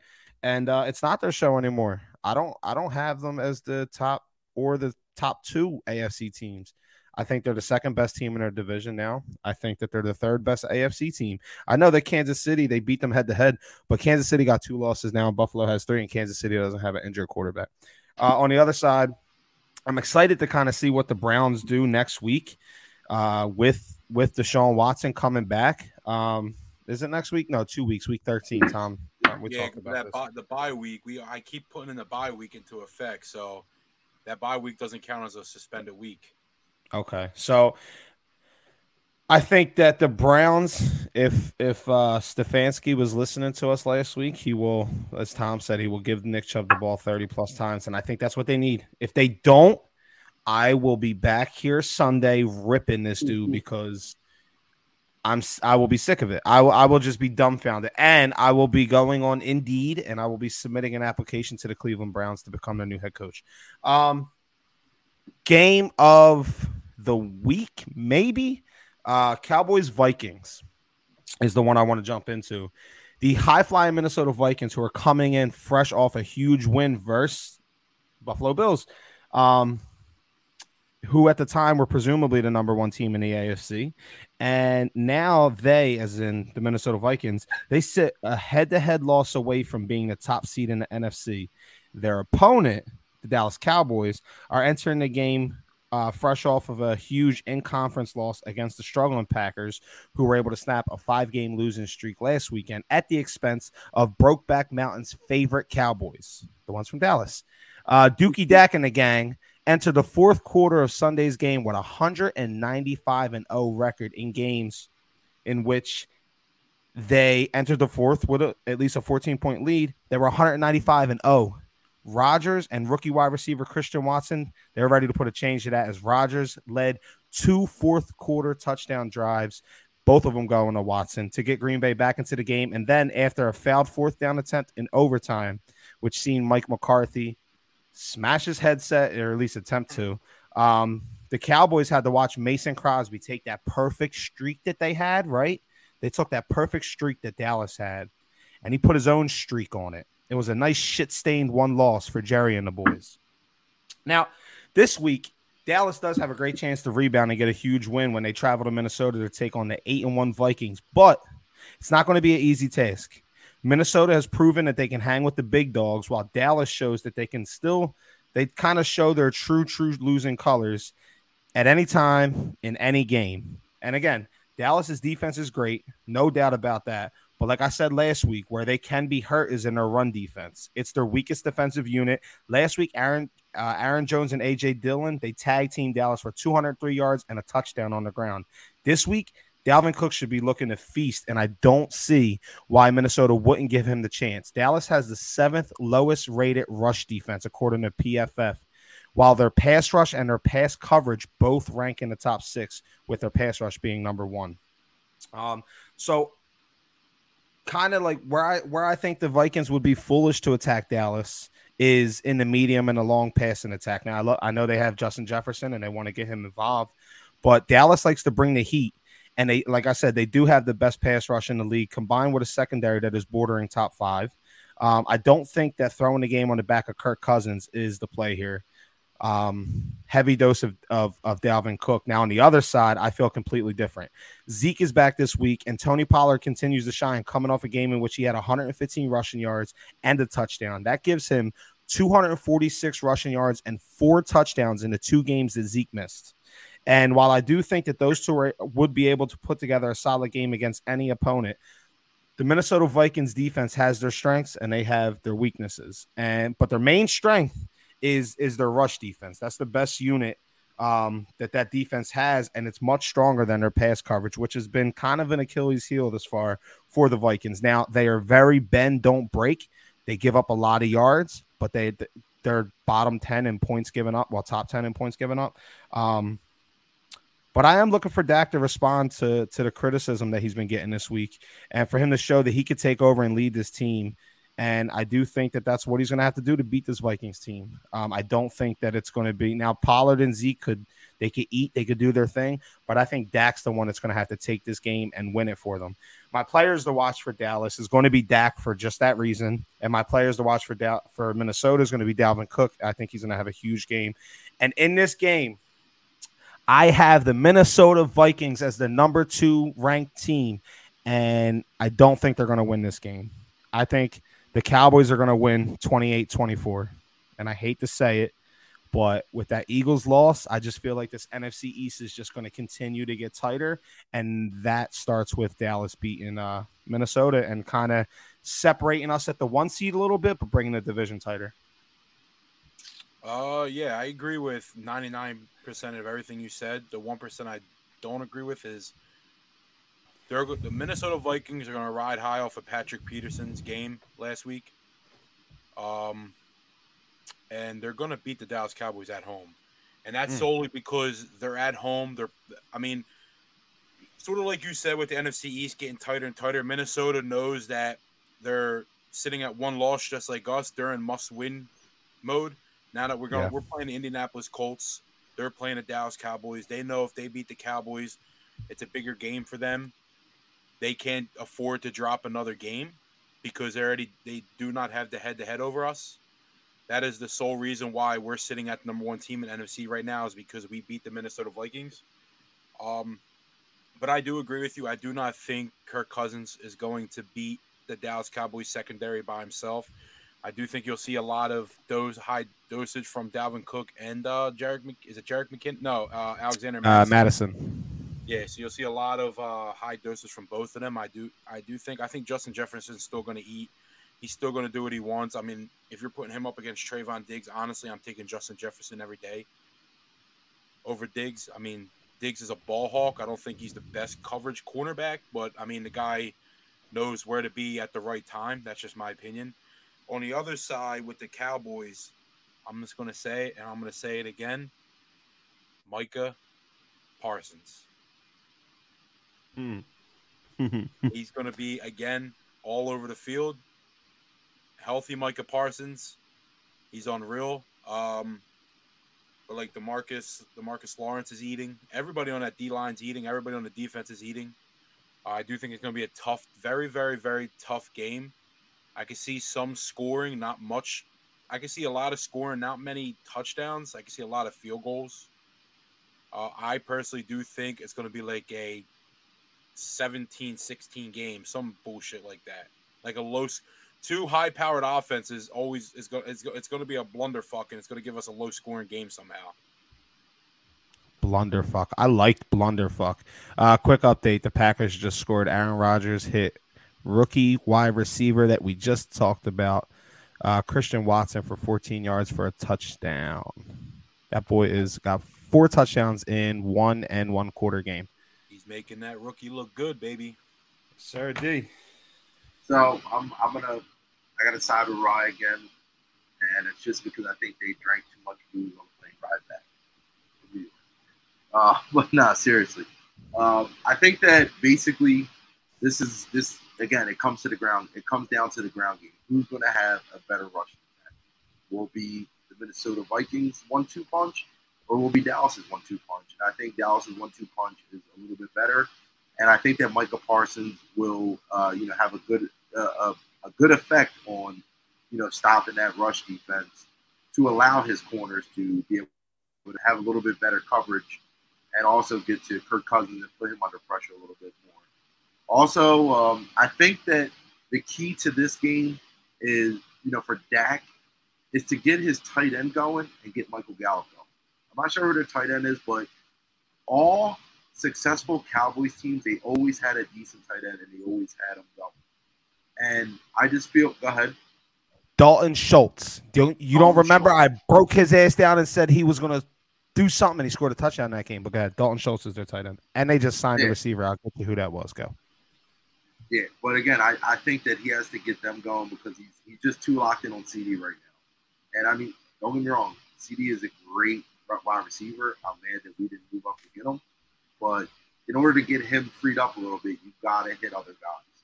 You yeah. just you have to, and I think that that's that's the recipe for success. I think that just like Rise said, Dak has something to prove, so I think they're going to come in with a vengeance to try to you know get this get this W. And I mean, I I just play numbers. You, you got to play the numbers. At some point, the Vikings have to lose. They just have to. It can't be you know um, just us that beats the Vikings. There has to be a letdown game somewhere I thought the Bills would beat them straight up. And the Cowboys signed Antonio Callaway, get him going a little bit more too. So I think that's just the recipe. Get the ball moving, get it around. That's it. Get the ball going and, and, and you know, locking into to different receivers. Agreed. So just uh I, I had that game and Tom, I know you had a low what, what was your score, Ryan? Uh, I don't think I did a score. Uh, did I? Hold up. Go ahead. I'll get you my score. Oh, 28 24 Cowboys over the Vikings. I'm going to go 27 24 Cowboys. You trying to undercut me, huh? Okay. I, I just got to gotta throw in a, um, you know, a little uh, uh, field goal in there. Okay. I like it. All right. So moving on to my game of the week. Might not be your game of the week, but it's definitely my game. The Raiders versus Broncos slop fest. Whoa. it's a slop fest that I'll be tuned into and I will enjoy. Just based on a couple things. Number one, uh, this is a game that can get the Raiders back on track. They beat the Broncos in week four, 32 to 23. So this is a game where the Raiders can get back on track and Derek David, I mean Derek Carr can get going. So I, I kind of play the momentum game, and I kind of play, you know, I, I, like to to go off of emotion, and that's what I'm based. I'm I'm going based off of emotion. Mm. I don't I don't I don't feel I, I don't I don't feel confident at all Russell Wilson. I do not feel confident. I just feel like he doesn't have an offense right now that he could he could even get going. You got guys like yeah. Jerry Jeudy out and stuff like that. So I don't. I just don't think the Broncos have what it takes to turn around a season to even try to get some type of momentum going into next season because the season is over. But the, Week 10, you've seen a grown man cry in a press conference, literally in yeah. tears. If that doesn't hmm. show you passion, I don't know what does. And that that kind of made me like Derek Carr a little bit more than I did because he actually cares. I thought he was just a guy that went out there, just played the game week in, week out, don't care if you win or lose. But literally, he went out there and just so emotional because he wants to win, and he fe- and he feels like he has what it takes to win. Mm-hmm. So then you have we, we talked a little bit about um, who's on the hot seat, and I swear they, they, they must listen to this podcast. This is a great podcast because I I mentioned Josh McDaniels, and you said, "No, nah, you don't think that you know he's, he's kind of still young in the season." And what does Al Davis come out and say? Rome wasn't built overnight. Al got me on, or Mark, who Al Davis, whatever Davis, he got Davis? me on the payroll. No. Al Davis, right then. Yeah, I I get them confused. They, yeah. I just know the one with the they're bad haircut. Yeah, they're both weird looking. Sorry, the one with the Davis They have more money than I'll, I'll ever see in my life. But seriously, literally, he went and he went and backed his quarterback. And I mean, his, his coach and basically said, um, you know, I'm, I'm he, he basically has a free pass this season. then you have guys like Carr, you have guys like um, Davante Adams coming and pick. So I'm really interested to see, you know, what goes like what comes out of this. Do they come out and they just ball out because you know they're playing for their coach now? Because I mean, Josh McDaniels, he's he's no slouch. He coached the Patriots for a long time. He's an offensive mind. I mean, I'm I would put him up there with the Shanahan's of the coaching, you know, coaching world. He's still young in his head coaching ten- tenure, but I think he has what it takes. I think he, you know, everybody says, "Oh, Tom Brady, Tom Brady," but he had those fast passes. Those, you know, he he he kind of reinvented that type of offense. And I think the Raiders are going to blow the Broncos out this week 35 to 13. Sheesh. You this are. Is, this is a I'm comeback go- game. All right, so I'm I, I'm the one tagged of going next. I'm going to argue. I'm about to argue. What the what in the world makes you think that the Raiders are about to put up 35? Who who's going to be the game? Who's going to be the star for them? it's going to be Davante Adams. They got the best passing fucking the, the pass coverage, the best pass coverage defense in the league. Does Denver and Josh Jacobs, bro? Oh my god, I I I don't see. All right, so the Denver Broncos have a top three rated defense, right? Their pass defense is number one in the league. Their pass coverage. Now they are they are weak in the rush defense, and their tackling is fucking piss poor. I will give you that. But that pass defense. Now Josh Jacobs, I agree. If they're gonna beat if they're gonna beat you, if they're gonna beat the shit out of the Broncos, it's it's it's got to be through the air. And I don't know if they got what it takes. I think that they could put up a uh, a good half like they did. Maybe maybe put up half of the game. Um, but I don't know if they're going to beat up on on that secondary that Denver has all night they already long. beat up on uh, They, they put 32 not, on Okay, and this is and this is the game where you got to show me that you could do it twice because they've been. And that's that's when part. they had Chubb. That's when they had Chubb too. Now they have uh, no and Chubb. and what what week was that? Week four. Okay, so that was when the Raiders still thought they had a chance to do something. The Raiders, the Raiders are. I'm solely going based off of emotion. I'm not saying that if this was the Raiders last week, if this was the Raiders going into, you know, the Broncos were coming to play the Raiders last week, I, I wouldn't have that score that high. But I think yeah. that they, you know, it's kind of like that that camaraderie of brotherhood type thing. I think they're going to come out and show out for their coach, just like so, we get into the Colts game, the Colts did for Saturday.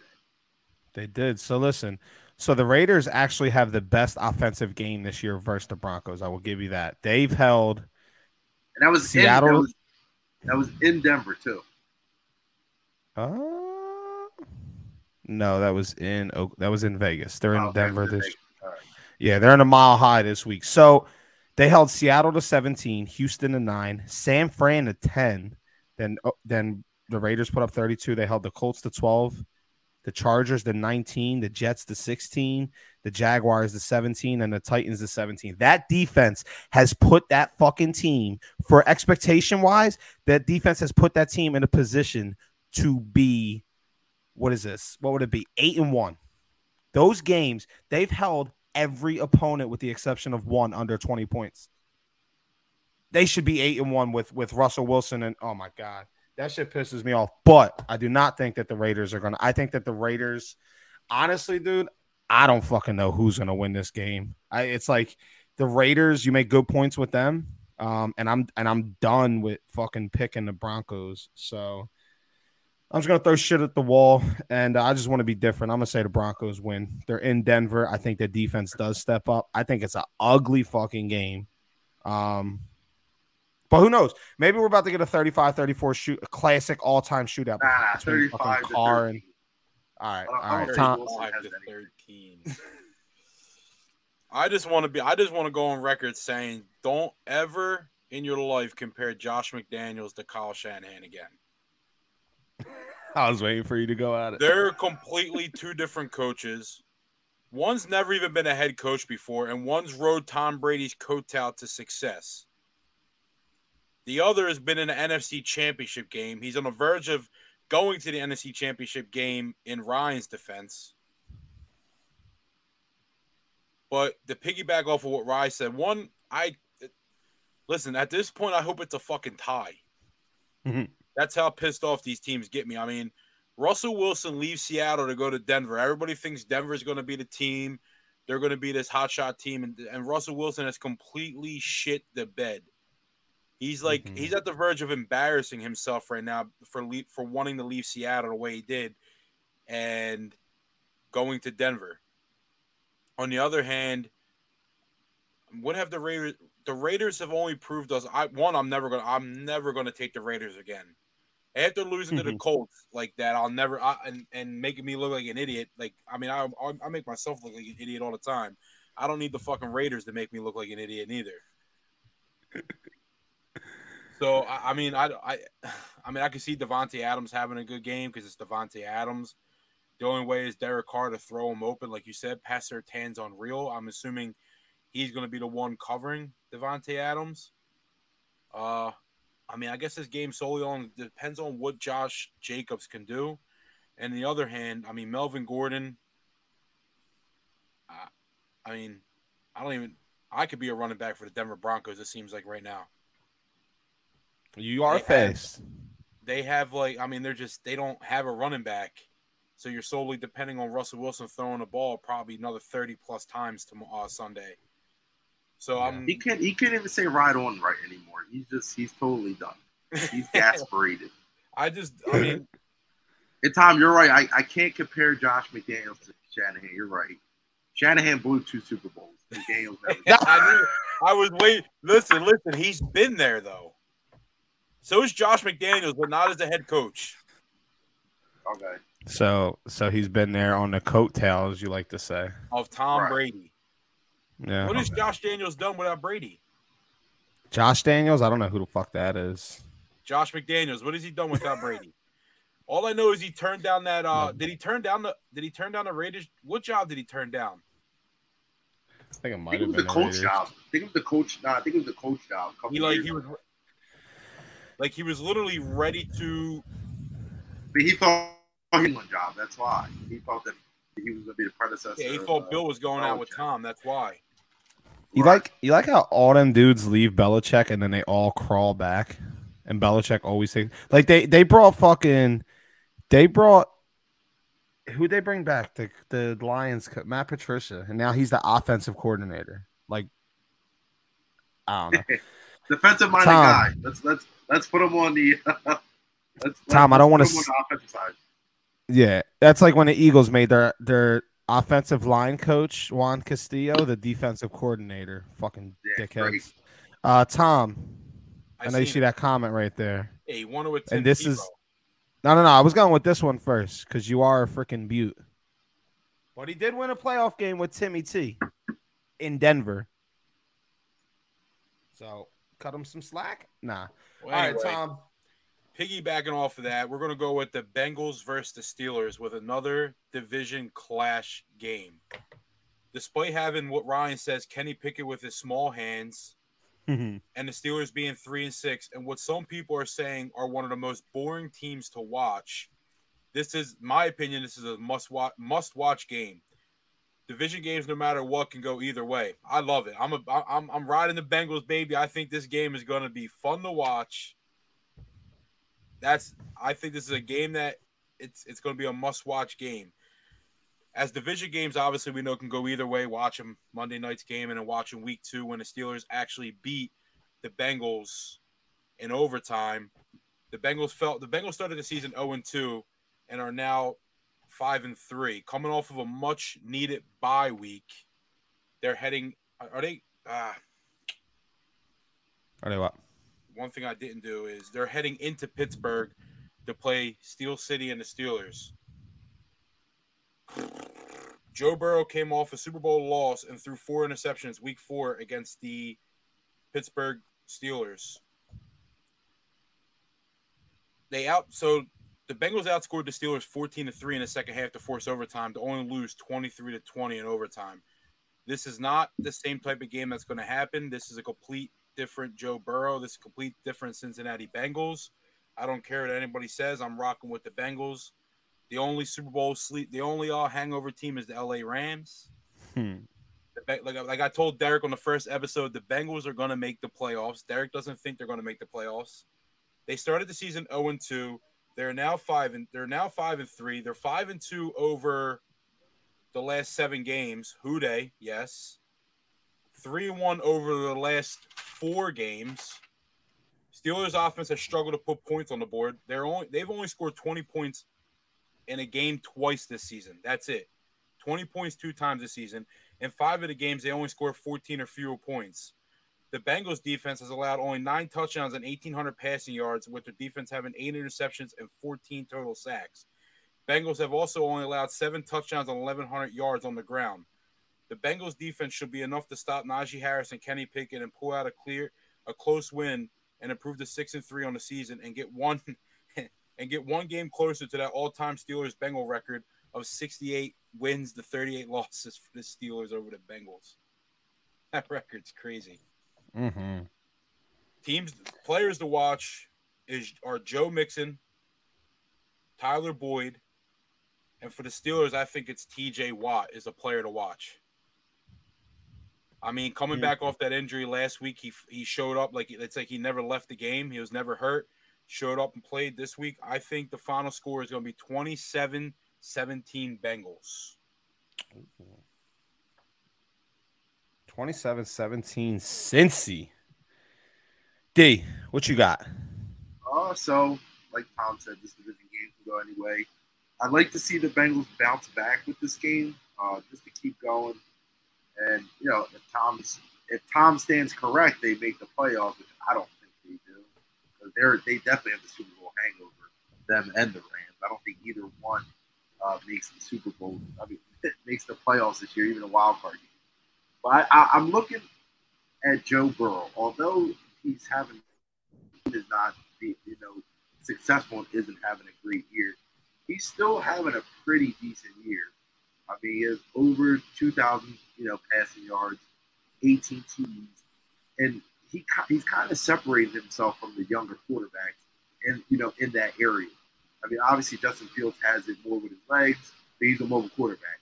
But I mean, he, he's kind of separated himself from the Trevor Lawrences of the world, the uh, the Justin Fields, the Zach Wilsons. He's kind of putting himself up in that that different category. Now, if he can get some type of O line, I think that the Bengals, you know, they're they're probably one of the best teams in the AFC right now. And they, you know, they they, they we thought that they revamped their O line but did they really? I feel like every time I'm watching on Red Zone, this guy is running for his life. So it's like they revamped, I, they revamped it just for the run game. It seems like. Yeah, and I mean, and hey, by any means, win with the run game. Then don't try to you know put your quarterback in a situation where I understand this is this is you want to be an excited uh, exciting team in this league. You want to pass the ball. That's what puts asses in seats. But if you're winning games with the run game, stick with the run game. Because again, mm-hmm. that opens up the play action, opens up the RPO, opens up different, you know, types of things like that. And it, it just for a younger quarterback who already has the mechanics, he has the tools, he has all that stuff. He, they have decent receivers. All that's going to do is make him better and make the team better and actually win games. Because this, this this division is a is a winnable division. It's always kind of one of it's kind of like a toss up division. I agree. That that that division is definitely always a battle. Um real quick, just to uh, circle back, he jumped on, and I want to before I give my opinion on Bengals Steelers, I want to touch on this real quick. Our Raiders fan in the chat said, I said the Raiders need a new owner and a new coaching staff. Mark Davis has been a cancer ever since his dad died, and he got ownership of the team. He makes bad choices and has let good coaches go and keeps the bad ones. And this is a guy that had, I'm not trying to shit on you, bro. This is a man that had the Raiders winning 14 games coming into the season. I could feel it in his heart. He's disappointed in his team. And I agree, they should have never got rid of um, the dude that got the, the interim coach that took you guys to the playoffs. But to jump back to Bengals Steelers, I think that I, there's not really much else I can say that you guys didn't say. Um, the Bengals do not really have a good offensive line. Uh, we, we, can continue saying that to where the Steelers this year, if you look at the stats, it might look like they don't have the best defensive line, but they have missed. Um, they've missed TJ Watt. TJ Watt's been out for a little while, and I, I know that's skewing the numbers, but that that offense the defense is going to do what they do. TJ Watt's going to go off. He's going to eat. And I think, again, when he plays at the level that he does, even just him being on the field, it elevates everyone, not just the defense. And when you look at the other side, Najee Harris, man, he he he got going last week. Tom, you said that he had to get going. Uh, we we highlighted it. We talked about how um, he just really was kind of ineffective for them, right? He wasn't really doing too much. He was at like 3.7 or something yards per carry. Look, Cincinnati has a weak rush defense. Okay, they got a pretty decent pass rush. They got a pretty decent coverage. Like they're they're okay across the board. But where their their concerns are is that rush defense. So I'm ready for all again. Mike Tomlin is coming in hot. He's going to prove and show. Listen, that that that division's not up for that division is not over. It is up for grabs, and I think that you're going to see a good dose of. You should see a good dose of Najee Harris here. Um, look for him to get over five yards of carry, and then just to continue feeding him. I'm going to be going Najee Harris on all my daily fantasies because I think this is a game where it's it's Bengals off the field because they're not going to be able to block, and Mike Tomlin's just going to say, "Okay, our defense is going to be able to contain Cincinnati to 17 or 20 points. How do I get 21 points on the board? Okay. Najee Harris is good for getting me three solid drives. And Kenny Pickett, do what you did last week, bro. Don't do what you did prior to last week where you had two touchdowns, eight interceptions.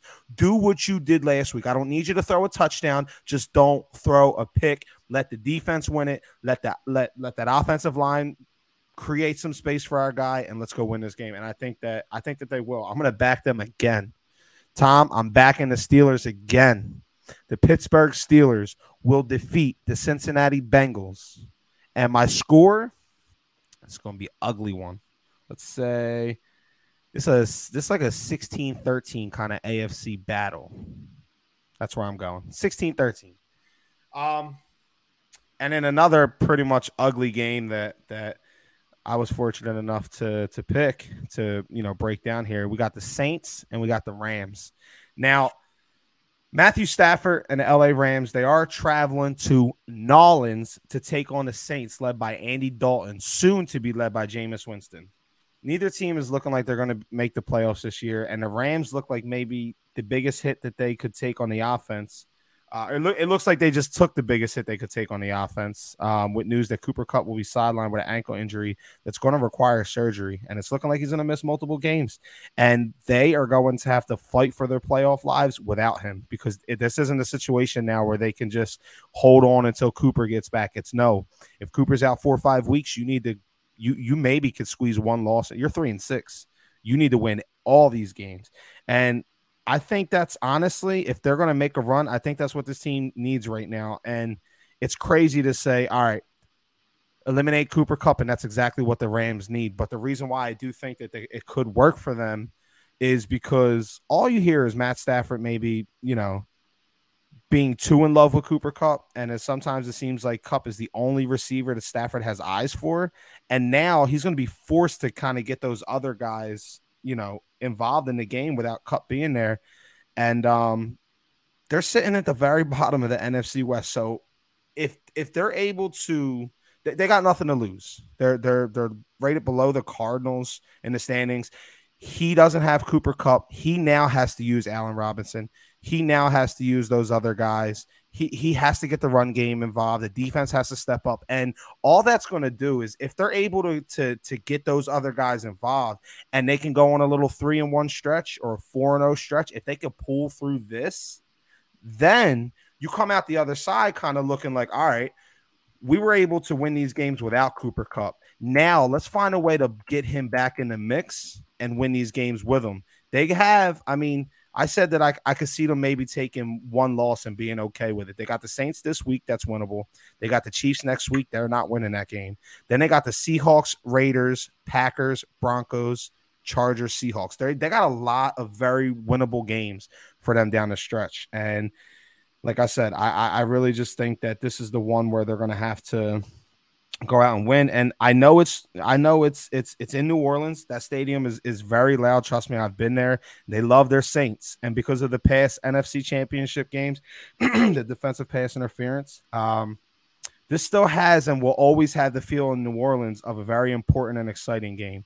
The Rams, again, they're, they're relying on a defense. Stafford's going to have to find a way to, to maybe play with some new toys. Um, and on the other side, Andy Dalton, I think he should be benched by halftime. This isn't a prediction. This is just my thoughts. Uh, and, I, and I think famous Jameis should jump back in the driver's seat so that he can quarterback the team for the next few weeks before fans want him benched for Andy Dalton, and we could just continue to seesaw. But um, the court the quarterback carousel for New Orleans, it's going to continue. And as bad as the Rams have been this year, I don't see them losing this game. I'm expecting a tight game to see LA pull out the late victory. I got Rams winning 20 to 19. Uh, for New Orleans, my player to watch is Alvin Kamara because who else is going to fucking get going for them offensively, right? And for the Rams, I'm looking at every wide receiver not named Cooper Kupp, and I want to see if Matt Stafford can find a new friend. Let's go Rams. Rams fan, Tone Tone Perez. I'm a I'm a fan of every team that plays the Saints this year, baby. That's all that matters. Oh, yeah. The Saints lose games. But I agree with. I mean, you touched everything. I agree with you 100. percent The only negative thing I'll say is it seems like Matthew Stafford has absolutely zero chemistry with every other receiver, not named Cooper Kupp. I mean, we've seen too many times, countless times, where he even he force feeds Cooper Kupp. Cooper, Cooper Kupp could be triple team, and he's still throwing him the ball. It's like I'm not saying I don't know if he doesn't have any faith in Allen Robinson, Van Jefferson, that I don't know the Skowronek kid, the little white kid. I don't know but I just don't know how much. I mean, how much how much Matthew Stafford is going to be able to do with guys like I just mentioned. I am looking to see.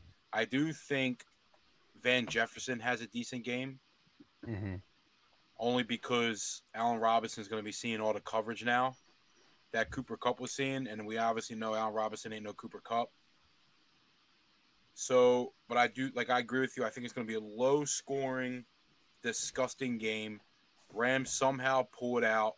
Any team that's playing against Andy Dalton has a team. I don't give a shit if it's the Houston Texans.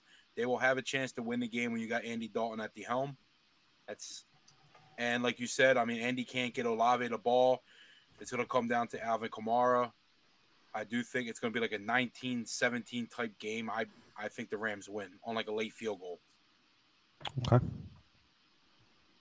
Uh, I think that this is a new segment that we should open. Shit game of the week. So I would definitely stamp this game as a shit game of the week. I'm just not interested in it at all. I mean, just the Rams being putrid and the Saints can't figure it out. If we want to call it the shit game, the toilet bowl, whatever, every week, let's just stamp one. This is all right. This this is the toilet bowl game of the week. Okay, I'm with it. Presenting the toilet bowl game of the week New Orleans Saints versus the Los Angeles Rams. Go ahead, But just like you said, the the only thing that the Saints have going for them is they have an okay defense. Other than that, they haven't been really getting Kamara involved. Um, I, of course, they have a new playmate in Chris Olave, who's been you know doing fairly well.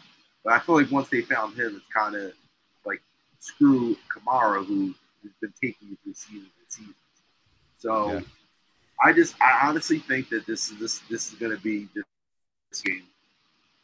Again, Rye, I look for what what can the Rams do without Cooper Kupp? That's what I'm looking for. Can their running backs get going? Can Cam can, can Cam Akers get going or uh, Henderson? Can can either of those, those running backs get going? Um, can can they get Alvin Kamara going? I feel like this is just going to be a defensive game, and it's going to come down to whose defense is better. Uh, I do see um, at some point maybe James getting in the game, Randy Dalton, if he's not doing well, or maybe they're doing a, a, a carousel of quarterbacks. Maybe all three quarterbacks see the field this, this week, and you know some funky ass uh, jumbo package or some type of package like that. But unfortunately, I want the Saints to lose, but I think the Saints are going to win just predicated off of a better run game and just a better defense. And I got it like mm. around like 21 13. Not bad. So I am not on board with the Saints winning. I don't think so. But hey, somebody's gonna be right. Somebody's gonna be wrong. D, what's our next game? So I'm just gonna jump into the next game. It's probably gonna be all of our favorite games of the week. It is the Eagles versus the Colts. And the reason why I'm doing this game is just to get a little bit more time for us to kind of discuss it because we got to discuss the Eagles. They just time of possession last week was just horrific. I think it was like 38 to 19 or six, some some crazy number along that line. But the like 40 to 20, yep. Yeah, and I literally told, and I literally said on a podcast to, you know, to for other teams to win these games, they got to keep you know, offenses like the Eagles, the Dolphins, the Chiefs, Bills, you got to keep them off the field. And what mm-hmm. other better way than time of possession? And they ran the ball down our throats. They were even running the ball on like third and fours and, and converting first down. They, their run game was just crazy. But mm-hmm. you had the Eagles. What better adjustment, a game plan adjustment, than to pick up two brick walls on that line. I mean, even if they don't have like their full potential gas that they used to have, there's still two big ass bodies that can clog that middle because mm-hmm. we were getting butt raped in that middle. I'm not sure if I can say that, but we were getting right right in the holes. We were getting it right in the holes. They were going down any any gap, A gap, B gap, whatever gaps. We were they were going down every one. And I mean, it doesn't seem like this is a, a critical game, but it is to me at least because you got a team who's riding off the high of Saturday winning on Sunday, you know, and is that going to translate into this week? They have JT who got going last week. Can he get going again this week? Can our defense step up to stop the rushing attack? Because if, if we stop that rushing attack, I don't feel confident that Matt Ryan he's he's just a shell of, old, of his old self. I don't think he can really get going to beat us in the air. Now, do I think they can beat us on the ground? If our defense played the way they did last week, they definitely will. And that was the one thing we were we were predicated on. I think we had like the third rushing defense, maybe even lower than that, going in the last week, and we let Taylor Heinicke and um, Brian Robinson just go off on so I think this yeah. week is a critical week. We have this is kind of like you're bleeding. Stop the bleeding right now before it becomes hemorrhaging. That's what this week is for. And I think the Eagles are coming to actually this week they'll run the ball. I think the time of possession will be much even, like more even. And and I think that Jalen Hurts just because aside from everything, Jalen Hurts still had a pretty good game. He didn't throw for yeah. crazy yardage, but I think he had two touchdowns, one rushing touchdown, something like that. So he's still balling. He to me, he's still in that. You know, he doesn't have as many yards, but I mean, he's he's our go-to guy. At the, like we don't we, we like we go to him in, in on a goal line. Like he's just Yeah. he's just that guy. Him to come back. I expect our run game to get going. I expect our defense to really step up. And you know, I I like Jeff Saturday and everything, but you ain't winning this Sunday. Saturday ain't winning on Sunday, and the Eagles are gonna win twenty eight to twenty. I would love that. Now the the conversation around based around Jalen Hurts, I think Jalen Hurts was robbed of a really good game. I think he was robbed, uh, and I'm talking purely on the Quez, the Quez mistake, the Dallas Goedert fumble, and the AJ Brown drop that turned into an interception. Now I know that's a tough play. I'm not I'm not giving no fucking hate to to AJ Brown, but that was a dime that the defender misplayed and it went through his hands and it touched it literally showed there was a meme I seen where it's like this is what I think it might have been Dax picks. This is what Dax picks looks like, and it's a defender catching it right here. And then it was like, this is what Jalen Hurts picks looks like, and it's it's AJ Brown's hands looking like he made a catch, and the other defender's arms are all the way out the picture, and you're like, how the fuck does that turn into a pick? I think that the Eagles just they it was one of those games where it was just like everything went against them and that they are the games that was the game we had the year we won the super bowl we had in week two against kansas city it was a close game nobody really thought we were going to beat kansas city because uh, kansas city was just a juggernaut really at the time. That was alex smith. That i think that was the year either the year after or the year that they battled the the colts in that overtime shootout with andrew luck. Um, but the chiefs were still a unit and and we played against them and we had a lot of bad things go against us. And not i'm not i'm not blaming anyone. I'm saying we created a lot of bad uh situations for ourselves as a team and we did that again in this game and i'm hoping the reaction to that game from that 2017 team was to go win it was like nine straight or some shit like that like the eagles have a chance to their their schedule is still i mean let's be real their schedule is still kind of cake. The two teams playing on Thursday night football right now, they're going to be our next two. I'm pretty sure they're our next two opponents after we get through the Colts. They are. We got the Packers next Thursday night. Um, and then we have the Titans on December 4th. So those the Packers are reeling and uh, the Titans are, are we pretty much what I'm looking at is and this is my last point on the Eagles. Then we can move on. Is the Eagles just came off of, off of a little stretch in which Najee Harris they shut down. They really didn't give him a chance to get going. Uh, they did a decent job, I guess you could say, against Pierce. Pierce was gashing them, and that was kind of the game where no, they didn't do decent. They did shit. That was the game where where it was really like, oh shit, the Texans game. And I think it got overshadowed by the by the World Series, but that was the game where you look and you're like, okay, this team has a deficiency, and it's the run defense because these teams are just like like this dude's eating, and then the Commanders do it, and now not this. I don't feel like this is a move that's like okay, we just got gashed two games in a row against the Texans and the Commanders. Let's make an address. It's no, we got gashed by Dameon Pierce and Brian Robinson, and if we don't address this now, we're staring in the face of ready. We're staring in the face of Jonathan Taylor, Aaron Jones, and this is all in order. Derrick Henry, Saquon Barkley, the Chicago Bears with Justin Fields, the Dallas Cowboys with Pollard and uh, Zeke, Alvin Kamara, and then Saquon Barkley again. So the down the stretch, this team is playing some fucking good running backs, and they've made just in the last couple weeks alone, they've added Ndamukong Suh, they've added Linval Joseph both today and this week, and then they've added Robert Quinn. So they're trying everything to to answer this, and this is where you know Fletcher Cox hasn't been really what he what he what we're expecting of him. Jordan Davis is hurt, and we did all we've been doing all year is complimenting the linebackers, and uh, we really do need to those linebackers. They got to show they got to show up. Uh, I got the Eagles winning this one. I think that they will bottle up JPT as much as you can, maybe less than 150 yards. Um, let's let's go Eagles. Let's go Eagles 31. Let's go Colts 26. Uh, Mike, my boy Mike in the comments. I appreciate it. Love the pod. Y'all keep it up. So proud. And he starts with the yellow Steelers heart. I like that. And he got the purple uh Lakers heart in there.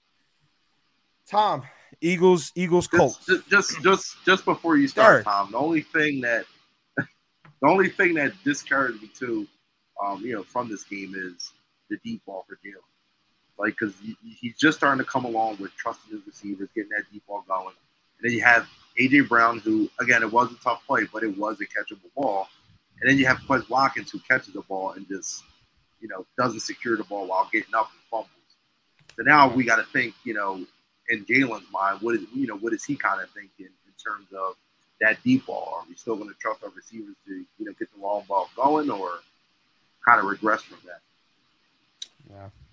Yeah, so I agree. Uh, I'm going to keep this short and brief because there's not much to say because you all already said everything. All I'm to say is Nick better get his head out of his ass and run the fucking ball. Jalen Hurts was the only player to show up 100% in the game Monday night. Eagles win. And the Eagles know they have to win because now, after this game, we're going to be playing an Aaron Jones and a Green Bay Packers team with 10 days rest. So they're going to be coming to the Linc for a Sunday night game off of 10 days rest, getting healthy, getting ready, and that's not going to be an easy game. So, I mean, the Birds got to make a statement this game after losing like after playing like that and losing against Washington. I want to see if like, like again, I, me and Derek said we're going to see four quarters against Washington. We didn't even see fucking one quarter. It seemed like. Yeah. And this is a game that against a team like if like you keep saying with these bounce back games. I'm not saying that the Eagles have a big have to bounce back from anything crazy, but they have to bounce back from that horrible game Monday night. And if any team that they're going to bounce back with the remaining of the, the season right now, it's this team right here against the Indianapolis Colts. And I'm with you guys. I do think it's a double digit win. I think it's like a 30 to 20 game. With Jake Elliott actually making a couple field goals for Rise Fantasy team, by the way. Yeah, I'm playing another fucking Flynn. It's like I can't get away from these Flynns. I played Richie. I play you. I play Tim. It's like, what the hell? Get me away from these fucking Flynns. All right. Tom, what's our next game, bro? Yeah, so this is the Panthers versus the Ravens. I'm gonna keep this short. Again, I'm gonna keep this brief. This is a fucking terrible game to watch. With mm-hmm. listen, Ravens Ravens are coming off a much needed bye week, so they can get a couple guys healthy. Panthers are coming off a nice 10 day rest where they beat the Atlanta Falcons 25-15. Good call on that, Derek. By the way, the key for the Panthers' success is to run the ball with De- with D'Onta with Deont- D'Onta Foreman just run the rock, keep Lamar off the field. But unfortunately, I don't think that's going to happen this game. the Panthers are going up against the NFL's third ranked defense against the run, only allowing 92 rushing yards a game. Mm. With Mark Andrews back and how expo- how explosive Lamar is playing, they're going to be too much for PJ Walker and and the Panthers. It's going to be a long day for Carolina, and the Ravens are going to stay hot at home and win the game big. The Ravens are going to win this the Ravens are going to win this game 37-17. And they only, there's only two players to watch out for, and that's Mark Andrews and Lamar Jackson. Fuck, I don't know hmm. any. There's nobody to watch on the Panthers. I think that there absolutely is somebody to watch on the Panthers, but D, go ahead, bro. Um, so again, I just think this is a slop fest of a game. I think this is this is these are money games. These are nothing but money games for my man Lamar Jackson, who I've been vouching for from the beginning of the season. These are games that you beat up on teams like this so bad that the Ravens just they're they're just putting their heads down because they're thinking, shit, we should have paid this guy in the beginning of the season. And now he may be playing, in my opinion, his future team. I think Lamar fits in, you know, with a Panthers or, you know, a, a team in NFC South, the the Saints, the Falcons. I think that he will fit in any of those teams. So it would be nice to see him just ball out on his team, just to get his his checkbook each day higher and higher. And now he, you know, he mm-hmm. has, you know, he has DeSean Jackson, who's probably not what he used to be, but he's still a weapon, and maybe he can get that passing game going. So I, I again, I don't have much on this game. Even though I did, I did pick the Panthers last week, but I got to stay stay away from them this week. They're all four away, and the Ravens are two and two at home, and this is a game where the Ravens can start to build that momentum and start to you know see see their name change in the standings going forward. So I got the Ravens winning. Uh, I would say about twenty-one to ten. Or give me give me 23 to 10. 23 to 10. If you went 23 to 10, you would be on you would be spot on to rotoballer.com's recommended against the spread betting pick. Don't ask me why I know that, but it's minus 12 and a half.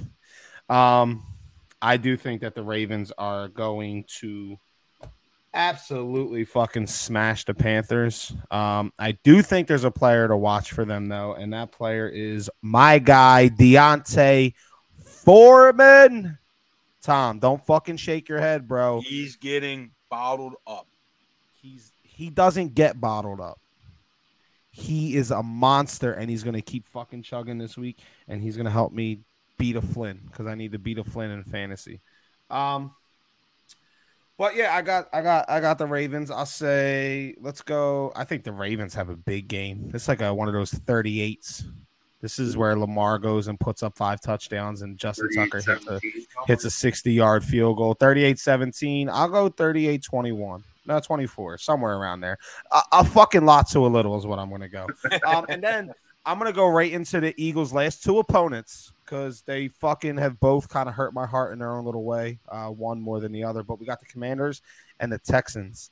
And um, the one that hurt my heart a little bit more is the team that ended the win streak of the last remaining undefeated team in the league. The Commanders come into this game flying high after they declawed our beloved Birds on Monday Night Football to improve to their own to to improve to a five and five record. I don't know what the hell I was reading there. Bringing them within a half game of the seven seed currently held by the 49ers. Taylor Heinicke has brought new life into the Washington locker room as he has led this team to a 3 and 1 record in the absence of starter, original starter Carson Wentz. And he's going to keep the starting job even with Carson being cleared to return to action this week. And I think it's safe to say that as long as he don't like massively fuck this up, it's his team for the rest of the season and I think he deserves it.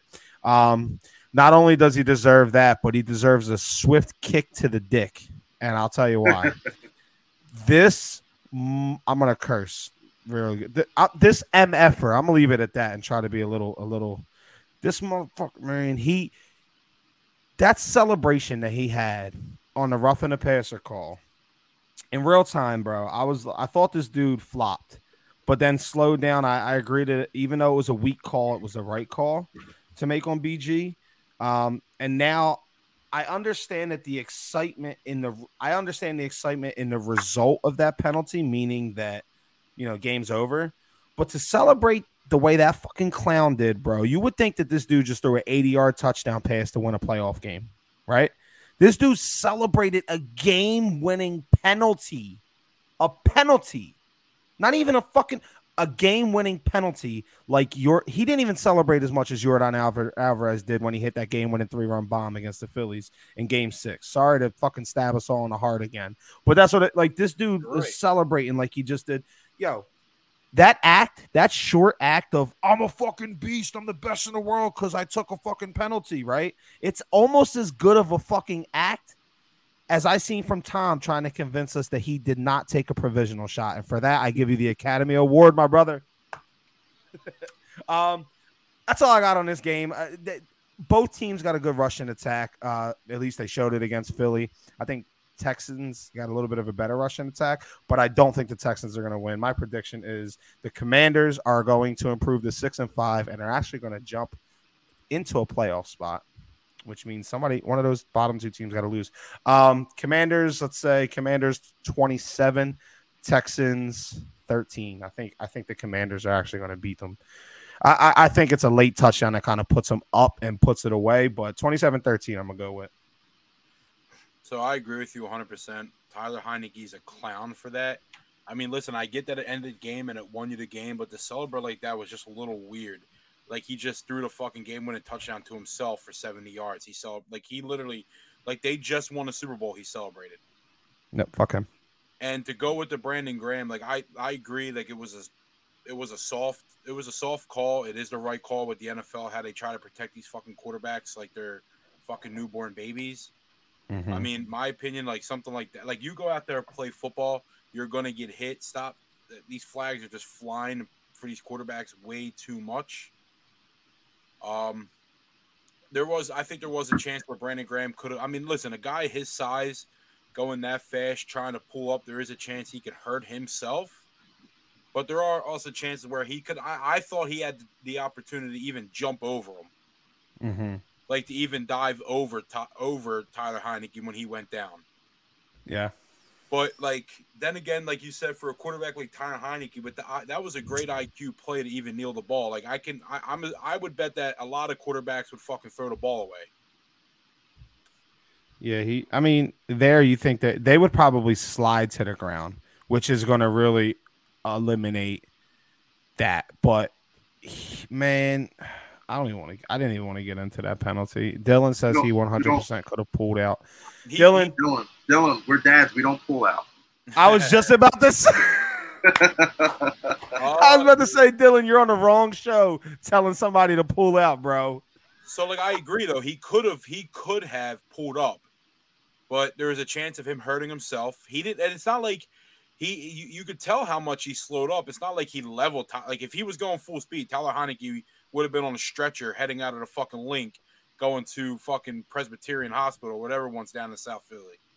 Yeah. Literally, he would have been on Broad Street in an ambulance going to the hospital.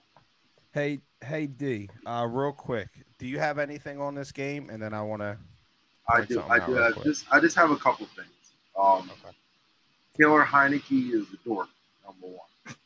Uh, the reason why I say this is they recreated the Kirk Cousins on the plane with all the chains, Oh yes, I seen that, bro. which was so whack. I mean, if you beat the Vi- uh, okay, you beat the team that was, you know, un- basically had the best record, but still, you don't recreate that unless you beat the team that he beat you guys. That's why he did that. Or no, he beat the Bills. That's why he did that. So why are you like he not, he had no affiliation with Philadelphia whatsoever. And then Hmm. you're drinking Busch lights on the fucking plane. Like, are you kidding me? If, if that's your swag, it is what it is. But remember what I told you in the beginning of the, uh, and I think it was like a couple weeks ago on a podcast. He gets paid hundred and twenty-five thousand dollars every time he plays the game. Yeah. So every time he's the actual quarterback, like he, he plays the snaps, he gets a hundred twenty-five thousand dollar bonus. And what's going to kill me this week is every time he beats a team, he gets custom sneakers made with those team colors. Mm. So to see the green, it's going to hurt me. And then he, he's going up against uh, the Texans, so he's going to win again. I, I just honestly, Heinicke is, I guess he's their future. I, I, I'm kind of taken back though how they just they went with Carson instead of giving this kid a shot. I mean, he didn't play too bad last year. He was just you know one of those game managing quarterbacks. But again, you gotta you gotta play the you gotta play the kid. And like I said before, um, on the on the new season ticket holders on the video, he is on there. So Yeah. is this a sign that he's the quarterback? You know, going forward, if he wins a few games, is he the starter next year? You know, but I do have the Commanders winning again. I don't even I can't even tell you the score because they both suck. But it would probably be like in the 20. Both teams have 20, but the Commanders will win. All right. Yo, real Uh, quick, Go ahead. uh, Carson Wentz is the NFL's version of Ben Simmons. I think you already mentioned that. Tom. I'll men- I'm gonna mention it every single week. They're both fucking baby shit soft and can't. So then you gotta just Philadelphia. you gotta say you gotta say Carson Simmons then. Or Ben Carson's. Wentz. or fucking Carson Ben Wentz, Simmons. baby, Benny Wentz. So, what I wanted to jump into, and it's going to segue. Derrick, you're up, bro. And we have the number one. Yo, did you see my boy on the field this week? My boy Pook.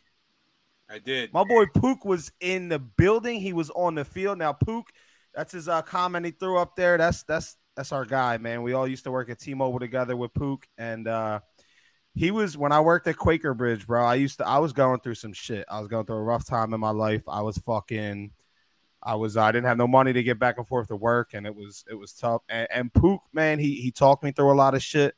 He he helped me get get set up in T-Mobile and, and showed me the ways. And on days where I didn't have money to eat, Pook, man, he's not a greedy person. He made sure that that I have, and I didn't even know the dude. And and Pook is not listen, Pook is not a little guy, and Pook is not a nice like he don't come off as a nice guy. You you see that motherfucker? I, that was my dog, and I was always kind of like, yo, Pook's kind of intimidating, bro. Like I, I want to fuck with him. I love him, but that's my guy. But listen, no, Pook always took care of me, man. He always he, and I want to give him a big shout out. This is he he's in here, and um, it's gonna segue right into his beloved Giants. D, what do you got on the uh on the Giants game? Yeah, shout out to my OG Pook, but uh, he ain't gonna like me this week because I, like I said before, I don't believe in trap games. I don't, but I think this is a trap game for the Giants, and the reason why I'm saying this is because you got two coaches, in my opinion, who are the same guy. You got Brian Daboll and you got Dan Campbell, and they're culture guys. So they're the guys that get the team riled up. They, you know, they, they grab them by the helmet. They do all that. And the Lions actually, if, if you look at how the Lions played in their first game of the season against the Eagles, you thought that they would have a better record than they have right now. Yeah. But again, we had their quarterback who's been holding them back forever, you know, who, who's been holding them back, Jared Goff.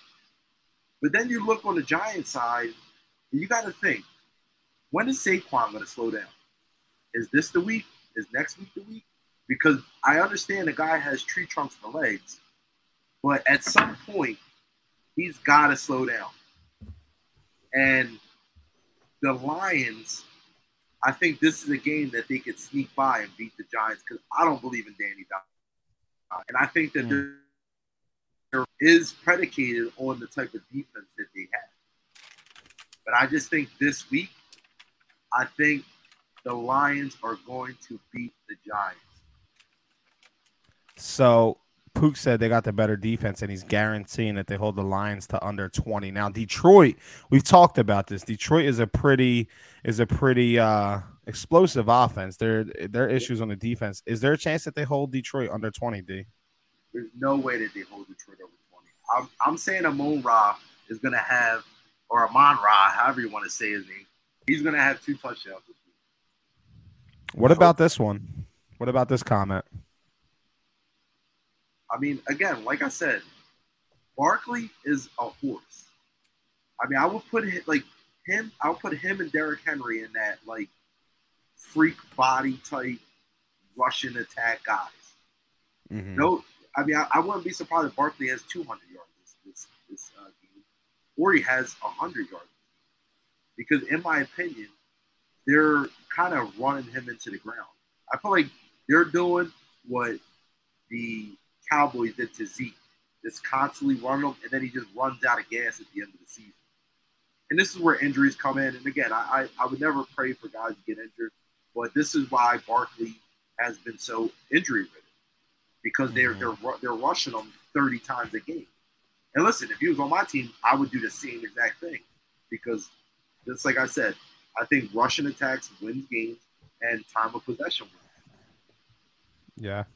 So so I think I think that the this game is so hard to call. I'll be honest, because as much as I don't trust, and you you know I, I don't trust in Danny Dimes, I definitely don't fucking trust Jared Goff.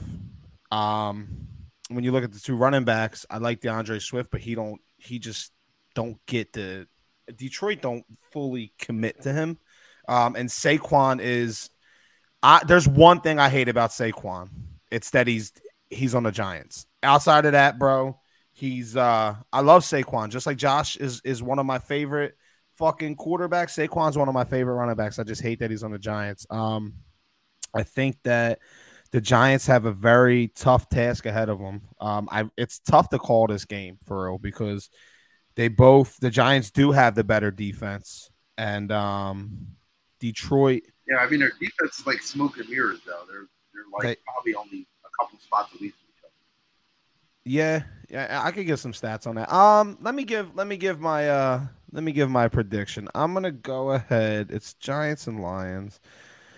Lions defense is way worse. Giant. I, I, think the Giants win. I think the Giants win. I'll go 24-20. Or I, I think 24-23. Detroit has a way of always just keeping games close but it scares me to if I was picking score because uh you know if I was picking a score for like a bet I think I would go a little bit higher because these giant, I mean, these Lions games always seem to just get a little out of control late and they they put up a lot of points. But I'm gonna go ahead 24-23. Uh, New York Giants are gonna jump to eight and two, and they're gonna be tied for the second seed in the NFC because the Vikings are gonna lose to the Cowboys. So I got some love for the Giants this week, Tom. Uh I'm going with Pook. I'm taking a better defense in this game.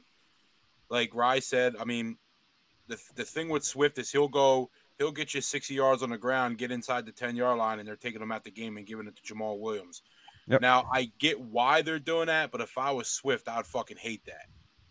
Knowing that they drafted him, this is his team, but they're giving all the goal line and red zone touches to Jamaal Williams. I get that he's the bigger guy, but Swift is a swiftier guy. Mm-hmm. Um, I do think Swift has a good game. I do think you said I'm not sure. I don't think I do think Amon-Ra St. Brown has a good game. I don't know if he's scoring two touchdowns, but I mean he's a good receiver. I think he's very underrated. A lot of people don't don't watch him.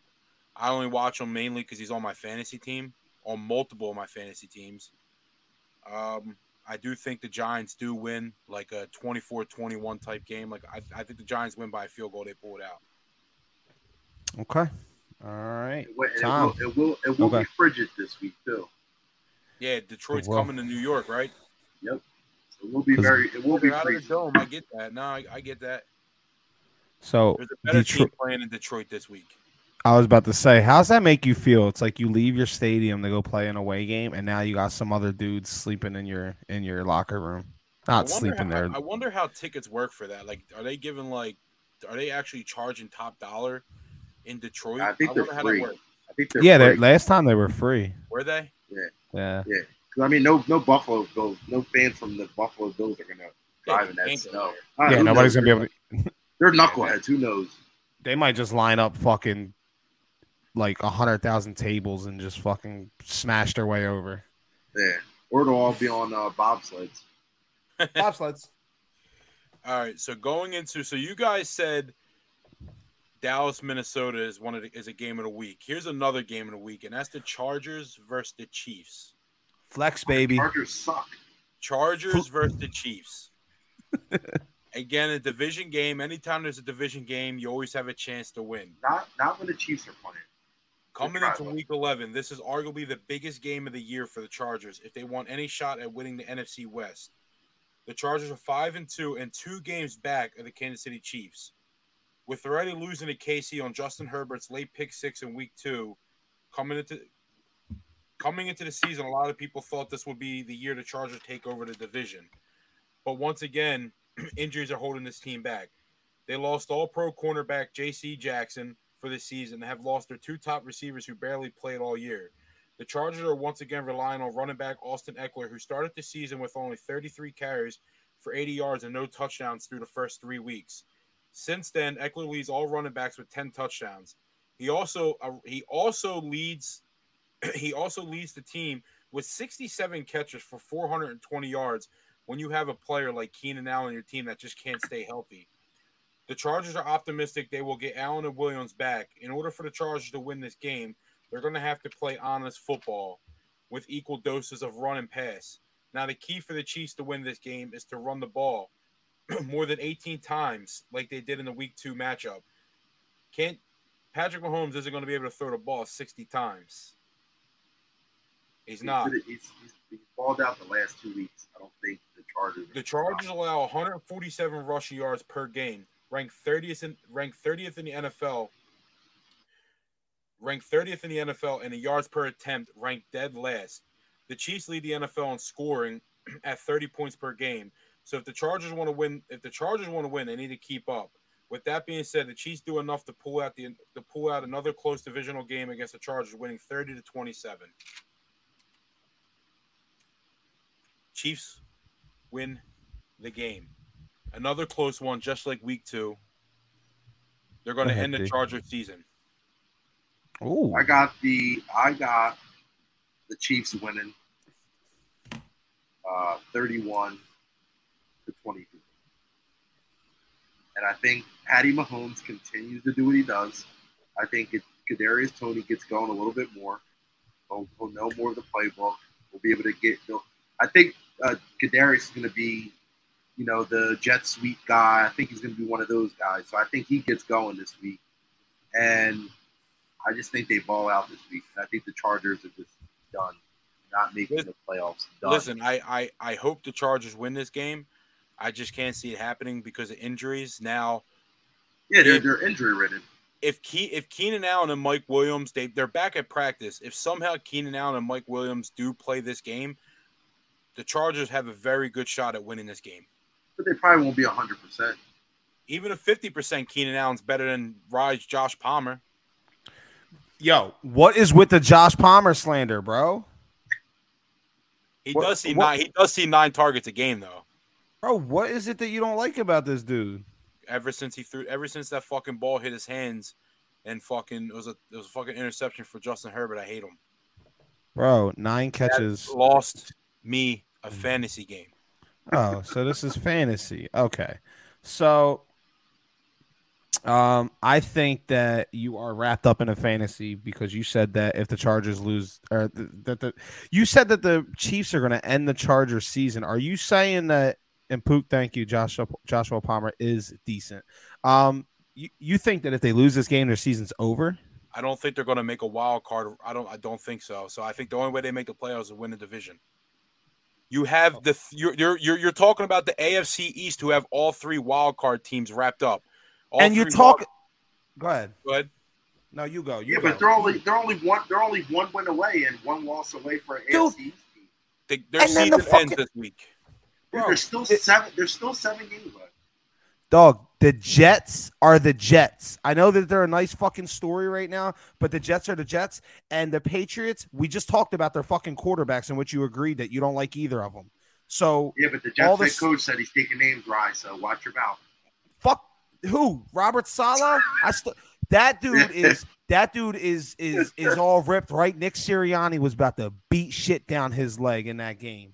He was scared of South Philly Nick. Fuck out of The, here. the Chargers can't stay healthy, and even with Keenan Allen back, he's going. They're not going to be able to stay healthy enough to win more games than they need. So they're currently got the same record as the seven seed with the Patriots. So even if they were to drop this game, they would fall a game at worst a game back. Now the teams below them are the Broncos and the Raiders. They're not going to catch them. The next two teams that could challenge them or the Patriots is going to be the Bengals at five and four and the Colts at four and five. So even at five and five, they're sitting comfortably in the eight or nine slot, only one game behind the seven slot. And and you can't i don't think you could fucking put them out. Now this is your squad. I'll let you i'll let you do you know leave the jets out of this.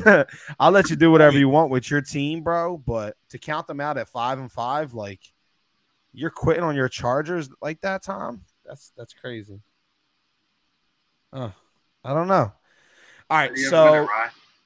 I have the Chiefs. I'm not going Chargers. All that being said, I'm not going Chargers. Um, all right, so last week our power rankings were were uh, pretty telling. And I just want to jump right into it this week. Uh, last week, we'll all start at number 10 and, and we'll all go and then we'll finish out through one. Uh, last week, I had the New York Jets at number 10. This week, they didn't do anything wrong to me. Sorry, Dylan, but they fall out of the top 10. Um, and I'm actually sliding the 49ers into that 10th spot. And the reason why I'm sliding that 49ers in is because I said if they were to win another game, that they would be in my top five. And unfortunately, I can't bounce the Ravens. Um, and I can't bounce the Giants. So Jets got to go. Who do you uh D? Who do you got at number? Who did you have number ten last week, and who do you got now?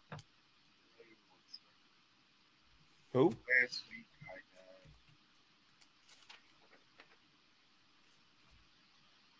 I had. Last week I had the Seattle Seahawks at number ten. Mm-hmm.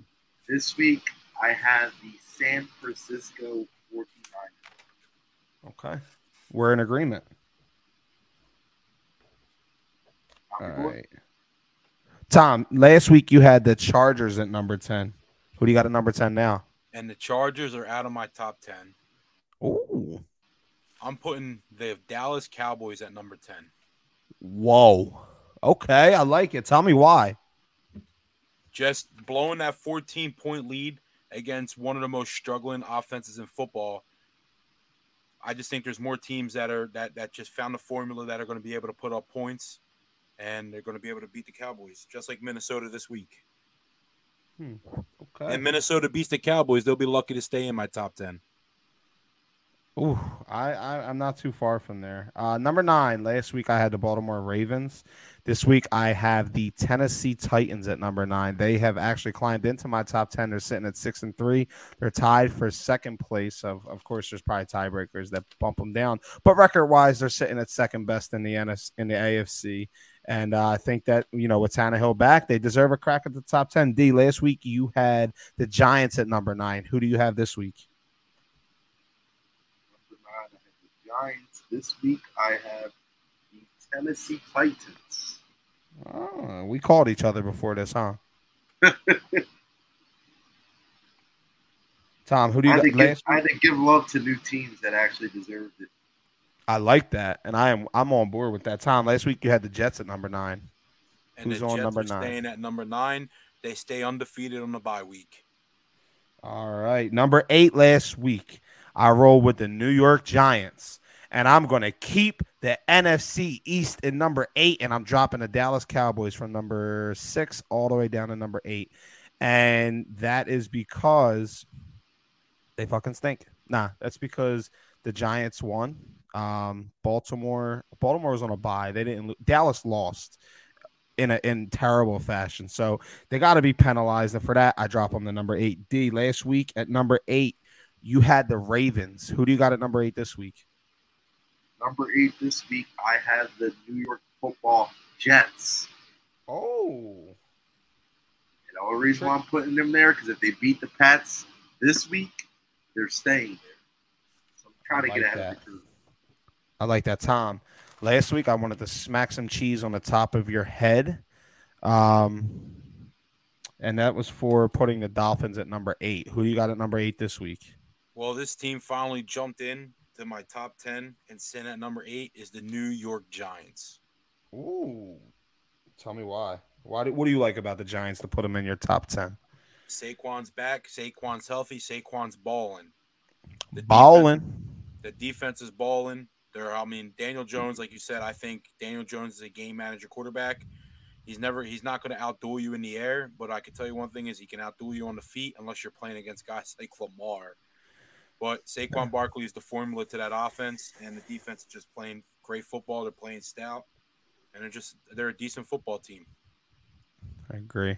Um, Brad is in the comments. He said the Giants above the 49ers. LOL. The the Niner would be favored by at least five in New York. Okay. So Brad, um, I am very high on the 49ers. I have them in the NFC championship since about two weeks ago is when I jumped on board. Um, but the reality of the whole situation here is the New York football giants are seven and two, and your 49ers are five and four.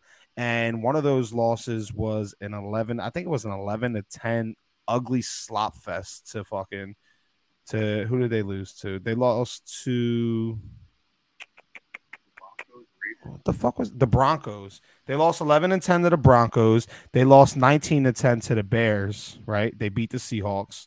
They beat the Rams. They beat the Panthers. They lost to the Falcons. They lost to the Chiefs. They beat the Rams. They beat bums. That that, 11, that 11 to 10 game against the Broncos. Is that with Trey Lance? Uh, might have been. Yeah, week three.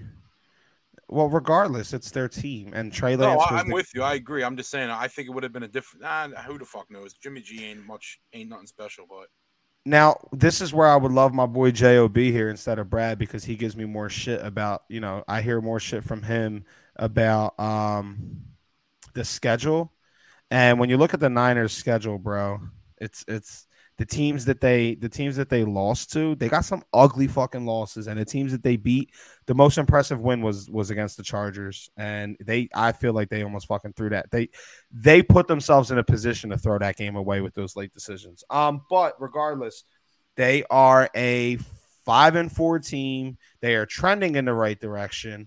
Um, I am very high on them, but I am just taking it as I cannot take a five and four team and stick them above a seven and two team in my power rankings, and you can't make me do it. Number seven. Last week I had the Seattle Seahawks, and the Seattle Seahawks are fucking gone. They are out of my top 10, and I don't see them. As much nice things as I had to say about the Seattle Seahawks, they are gone out of my top 10 power rankings, and I don't see them returning. Um, I will slide the Baltimore Ravens from number nine up to number seven. I think Baltimore is um, I think Baltimore is a a sleeper in the AFC. I don't think they're going to go to the Super Bowl because they don't have the weapons around them. But I do I do think uh, I, I do think Baltimore's a pick. Hey Brad, real quick before before I jump over to these guys, number seven picks. Your loss to the Falcons. We had nine out of eleven starting defenders out. Um, when Carson Wentz, and I will always go back to this because he's a part of your fan base. The shit I had to listen to about Carson Wentz when he was throwing to Greg Ward and fucking Richard Rodgers from your boy. Uh, yeah, I don't give a damn about your fucking starters. I don't give a fuck. You lost the games that were put in front of you. There's a reason why they have the fourth highest odds in Vegas to win the Super Bowl. Again, future odds, I'm with you. That's a good bet, right? But right now, they need to prove it still. It's not about what is looks good on paper. It's about what you do on the field, and you guys are trending in the right direction. And you are one win away from me putting you up a couple more spots. But until then, you got to be patient. Number seven last week, Derrick, you had the New York Football Jets, who you moved up or you moved back this week. Um, who do you got at number seven this week? The New York Football Giants. Oh. And okay, the reason why is just I, I won't put them in the top five even if they have better records than some other teams until they win like a uh, a real game. okay, I like that. Tom, you had the Ravens at number seven last week. Who do you got there now? The Baltimore Ravens. they stay still. Yep. No movement. You did say that and I guess that's because of the bye week. Yeah, I didn't move. I'm not. I'm not gonna move. I didn't move the Jets or the Ravens.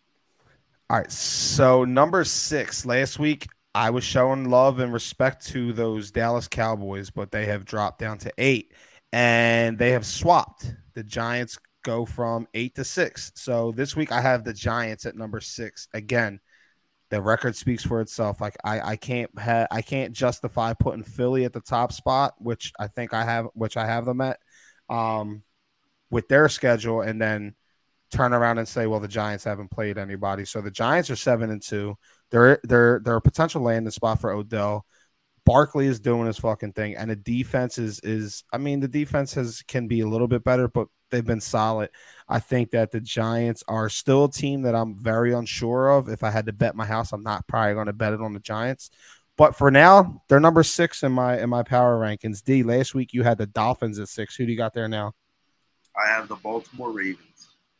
Nice. Okay. Ravens getting a little bit of love moving up for you. Tom, you had the 49ers ranked sixth last week. Ooh. Over the Dolphins? Over the Dolphins. Two, two, things I want to say is out of what Brad the, what Brad Davis said about missing nine and eleven starters against the Falcons. They in fact were only missing five starting defensive players instead of nine. So I don't know where he's getting his stats.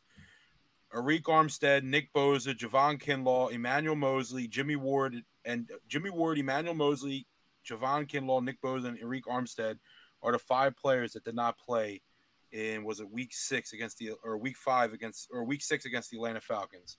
But with that being said, I'm going to keep the 49ers. Ooh. I don't 49ers. care if they lost six during the game. They, they you said that they they they were missing nine of their 11 starters. They in fact were only missing five of their 11 starters. Injuries happen every day. B. B. Dallas Goedert got hurt. B. On a face mask that wasn't called. B. All right number. Hold up. Let me. I want to. I want to. This is the NFL, brother. Next yeah, man up. All right. So last week, now we're cracking the top five, and this is where this is where it gets fun. This is where it gets interesting. Last week, I had the Chiefs at number five. here, here it is, Tom. Comments. Last week, I had the Chiefs at number five. This week, the Chiefs are going up, and the Buffalo Bills are going to drop to number five for me. Um, D. Again, we talked a lot about why um, Josh Allen has kind of come back to earth, and the Bills are just not looking like the juggernaut that they kind of looked like before. D. Last week you had the Cowboys at five, and we've already seen you you you move them to number ten. So who do you got at number five? I think I dropped them out. They're not even in my top ten anymore. Cowboys. Oh, Tom. Tom had okay. Uh, I was mixing up the top tens. So I have the Bills. And I think that this is a critical game for the Bills. If the Bills lose this game, they're dropping out of my top ten. Ooh. It might be the biggest drop of all time. Yeah, I'm putting them towards the bottom. I don't know if they're out, but I'm definitely putting them towards the bottom. That's an aggressive move, but that would be what three straight losses. They would be last in the AFC East if the Patriots are able to beat the Jets. Tom, you had the same thing. You had the Cowboys last week, and seeing that you are you dropped them down. Um, where do you see who do you got at number five this week? The Buffalo Bills. All right, so we all got Buffalo at number five across the board. I think it's a good spot for them. Number four last week, I had the Buffalo Bills, and I just did a swap. I moved the Bills down, I moved the Chiefs up. I got the Chiefs at number four. Um, I think the Chiefs are now. I think the Chiefs they got the best record in the AFC, and I kind of teetered on the thought of even though Miami had another impressive showing, maybe swapping them, but Miami is still getting the benefit of me from me that they have not lost with Tua at the helm. And as soon as they lose with Tua, I will move the if they lose, I will move the Chiefs ahead of them. But until they get a loss with that starting quarterback, I gotta keep them you know, I got to keep the Chiefs at number four, keep them at bay a little bit. Uh, number four last week, Derrick, you had the Minnesota Vikings. You both had the Minnesota Vikings. So, D, you go first, and then Tom. Who do you guys got at number four? I got the Fins at number four. You showing some respect, okay? And I'm just predicating it based off what you said. They have not lost it to. I like it, Tom. I got the lefty sensation at number four the Miami right. Dolphins. The top fives are starting off the same. We all got Bills at five. We all got Dolphins at four. Last week, um, I had now my top three is very is is kind of kind of similar. Uh, Dolphins at three. Last week, I got the Dolphins sitting at three still. Uh, Derrick, last week you had the Bills at three, which you just dropped to number five. Who do you got at number three? The team that beat the Bills, Minnesota Vikings. Huh. Okay. Tom, who do you got at three? I got the Kansas City Chiefs. Oh, he's on board. Why do you got the Chiefs at three after having the Vikings at? You had the Vikings at four last week. Listen, watching Minnesota come off of beating Dallas and then watching them, or they're going in to beat Dallas. I meant uh, watching them beat Buffalo and then coming off the win before Buffalo. Washington. Yeah, so watching them struggle against Washington and then pulling out the win, and then going into Buffalo and literally a fucking dogfight, and just watching Justin Jefferson play watching him do his thing, watching the Vikings defense come up clutch, watching Patrick Peterson like completely read the defense. They're like I said, they're the NFC. They're going to the NFC Championship game to play. They're, they're coming to the Linc to face the Philadelphia Eagles in the NFC Championship game. You have been you've been on that train since it fucking left the station. Um Brad said, I understand the concern. You know, a healthy Niners team comes out the NFC can come out the NFC, and I'm on board with that. Um, last week, I again stays the same. I had number two Minnesota. They're going to stay at number two with what they did. Um, D, you had the Chiefs at number two last, last week, and Tom had the Bills at number two last week. Who do you guys got there? The Chiefs still stay at number two. Okay. The Eagles stay at one. Um, depending on how bad the Chiefs beat up the Chargers, it might be one two, uh, one two with the Eagles. I like it, Tom. Minnesota Give me your... number two. Nice. He's on board. And so that leaves us all with the Philadelphia Eagles at number one, which we kind of knew going in. And I want to cut to this real quick, and I don't want to cut ours short, but but it's not often that we get our our our listeners to put in their top ten, and I'm going to throw Brad's up there. He got number one as the Chiefs. I'm okay with people that want to put the Chiefs ahead of the Eagles at, at the. If, if you do that, listen, the Chiefs are a powerhouse. I won't argue. Where my problem is the Buffalo Bills are six and three. The other team's eight and one. And the Buffalo Bills just lost to the team that the Eagles may look like fools. Um, the Eagles at number three, I do still respect you having us in the top three, but the 49ers at four, my team's eight and one. So for me to have them in the top five is justified. Your team is five and four. You just look like a homer. Future, I'll take that. But right now, no. And to have the fucking Buffalo Bills over the Minnesota Vikings, the team that just went into their crib and beat their asses. You got the Vikings at five and you got the Bills at two. And you just reminded me why I never talked football with you. Dr. Seuss, fuck with me. fuck with me, Dr. Seuss. What the hell? He got the Dolphins at six, Ravens at seven, Giants at eight, Jets at nine, and he got the Bengals at ten. The Bengals who who look like uh, oh shit. I guess there's a reason why uh, Bills blew the game. All right, so no matter what you say, Bills changed the blue to loss because whether they blew it, they gave it, they did whatever, it was a L. So the Bills lost the game at home. Another overtime game that Josh Allen can't get it done. And I hate slandering Josh Allen because I love the guy, but I will not sit here and, and and not even as a Minnesota fan. I'm not a Minnesota fan. I fucking can't stand them. I think their fans are soft, but I want them to get the respect that I feel like they they deserve, and you're not giving it to them. You pos. I still love you though. Um, so with that, that's our that's our our our rankings. Um, I don't we don't agree with Brad's rankings, and I'm not sure that many people will. Brad's just one of those guys. I love Brad though.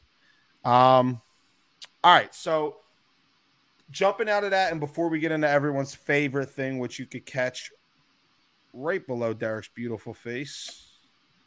Boom. The Tom Flynn lock of the week is going to come up after this. But all week we've been talking about the NFC versus the AFC East. NFC East versus the AFC East. And the reason why we talk about it is because they are the two hottest teams in football right now.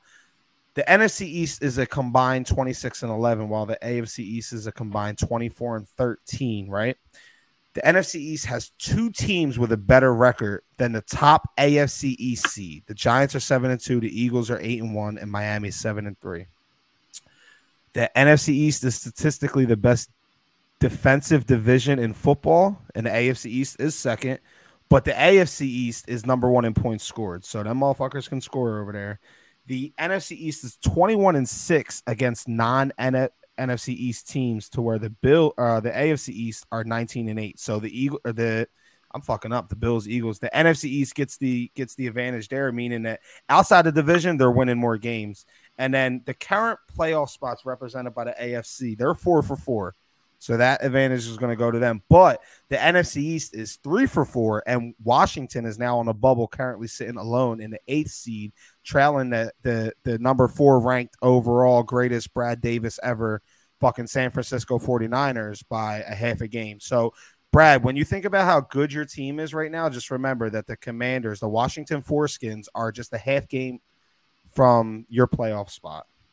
What do you guys got on the NFC East, AFC East? Which which division do you think is better? Um, I would say the NFC East as of right now, just because again, uh, you put AFC you put AFC teams in front of them, they beat them. You put NFC teams in front of them, you beat them. They beat each other, and they're already the best division in, in the you know, NFL right now. So I would have to stick with them and just because again our any any team in our division can beat basically any team in any division right now. Yeah. So I would put them ahead of the AFC East this year. Tom, what you got? Yeah, I agree. I'm going to put the NFC East ahead, and that's solely because, again, I'm a guy that loves the trenches. I'm a guy that loves running the rock, and I'm taking the NFC East running backs all day, every day, 365 days a year. 366 on leap year over the AFC East. I mean, you're looking at a Sa- I mean Saquon Barkley is arguably better than every running back in the AFC in the AFC East himself, just himself. And that's Mhm. not accounting for Tony Pollard, Brian Robinson, uh, Antonio Gibson, Miles Sanders. Um, right there alone, I think the NFC East is the better division when it comes to winning games. If if they're head to head when it comes to winning games, they the NFC East could just run the rock all day, all day, all day, Oh, okay. I Yeah, heard you. all day. I'm All gay. all Okay. fucking day. All gay talk. Oh, baby. God, All Dylan's gay. All right, so we're all in agreement in which I kind of thought, and and I do try to give unbiased opinions, as I know you two do. But the NFC East has just got they got the advantage in the records. They got the, and again, we don't give a fuck about schedules. Okay, we you play the schedule that's ahead of you. Um, and the only teams that's beating us in the NFC East are ourselves. Like like uh, you know what? I'm gonna keep that one to myself. We are beating ourselves. All right our everyone's favorite segment of our show, and I'm gonna fucking put it up and take it off a couple times. The Tom Flynn lock of the week. He wouldn't tell us anything. He's kept it hidden from us, but now he's ready to fill your pockets. Tom, give us the Tom Flynn lock of the week. So I'm gonna I'm gonna ride with the hot defense led by a rookie cornerback, heading into a very another another cold area, heading into a division game. that's going to go in. They're going to upset the New England Patriots. They're going to win outright. This is a statement game for the Jets to tell that they're they're legit in this division. I think Mac Jones ain't going to know what to do. I think Sau- Sauce is going to gra- Sauce is going to get an interception this week. I'm taking the Jets of New York plus three and a half, but I'm taking them out outright also. Ooh, sprinkle on money line money. Money line sprinkles. The That dogs is- are howling. The dogs are. Lock of the week. That is aggressive. That is mighty aggressive. D, what do you think about the Tom Flynn lock of the week? I love it. I'm right. I'm on board with you, Tom. Uh, it, looks like some people aren't. They they already know the jinx is in, the fix is in. Once you go with a team, they usually lose. Even though you last week you lined a lot of people's pockets with money, and I think you're going to do the same this week, brother, because the Jets are going to win outright, baby. We don't even need the points. We don't need the points. We don't need the points. So I know you lined some pockets last week, and my boy Tom is back on Venmo. If he lined your pockets, hit him up. Nah, we don't want no money, but if he lined your pockets, throw us a like, a follow, and subscribe because that boy is getting you paid. Speaking of beating yourself, over to you, Tom. that was a good one. Hey Tom, so Uh, what, what's your record on lock of the week? One and one. One and one. All right. Tom, look at the look at the comment coming in from Be- Dylan Whipper. Yes. Oh, get fucked, Tom. Don't. Jets Bill, gonna get blown you're out gonna, now. Bill. You're gonna thank me come five, come four thirty Sunday afternoon when it's like fucking midnight your time. Well, no, seven thirty. Everybody tune in seven thirty p.m. Facts. Eastern Uh, Standard Time on Sunday night. Yes, nice plug, Derrick. Oh, and next week's um next week's show is not going to be on Thursday. We will get you a schedule. Um, but just a heads up, it's not going to be on Thursday, so you guys don't have to watch our our beautiful, ugly, fucking fat faces while you're stuffing your fat face. We'll get you on Friday or Wednesday. Um, D, do you have any fantasy advice for us this week? Again, like I said, Amon-Ra. I'm taking it. If Derek Carr is out there in the league and your quarterback is, you know, not doing too well, or I'm telling you, pick him up. This is going to be a big game. David Carr is staying home, and Derek Carr, with a real Derek Carr, please stand up. He's going to ball out. Davante Adams, look for him to have a, a big game. And a little sleeper. If you need a flex player, plug in Mack Hollins. Oh, Mac. So Davante, so Davante Adams and Matt Collins. Yeah, the Mac is back. The Mac Hmm. is back. Hopefully, whoever had Christian Watson started him again today. And also, just um, I look for AJ Brown to have a uh, bounce back game as well as Sanders. And That's all I really got.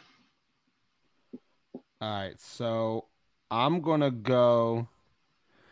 Now, last week, my parlay of the week it missed by one leg. I had Tampa money line. I had um, Detroit in the points, and then I think I had Denver, and I think Denver fucked me. So this week, and I'm not going obvious picks. I'm trying to give us a nice little, you know, maybe like a two hundred and eighty dollar plus um, odds to go win some money. I'm gonna take the Bears plus three. I'm gonna take the Steelers plus three point five. So that's Chicago uh, plus three against. I had it written down on my notes and I don't have it in front of me. I'm drawing a blank. Um, Chicago is playing the Falcons. I got Chicago plus three against the Falcons. I got the Eagles minus 6.5 against the Colts. And I got the Steelers with the points against the Bengals. Our game picks are going to be I think I have them written down. That was by that was by who did what game. Um, so we will keep track. We will release them. And uh, this has been this has been a hell of a show. This this is this is what we want. The comments. I mean, the comments that we got on here, man. It's we haven't had this type of activity. We've kept the viewers the whole time. Um, and you guys, man, you guys fucking killed it on our last video. Our last video, I was having uh, editing issues and it didn't come out until Tuesday morning. So we missed Sunday night, we missed Monday and some of Tuesday morning opportunity for you guys to run it up, right? And we still that was our highest performing episode, and it's because of you guys, and we thank you.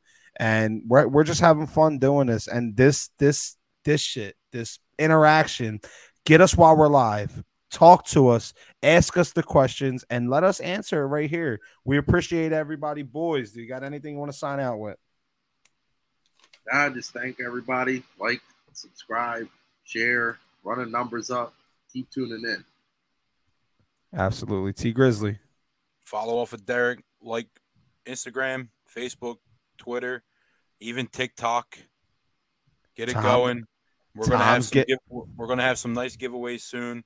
And just remember the New York Jets. Tom Flynn, lock of the week. Thank you everybody for tuning in. 7:30 on Sunday. Catch us. We are out. And as always, we will mumble into the mics until the broadcast ends. Peace out, everybody.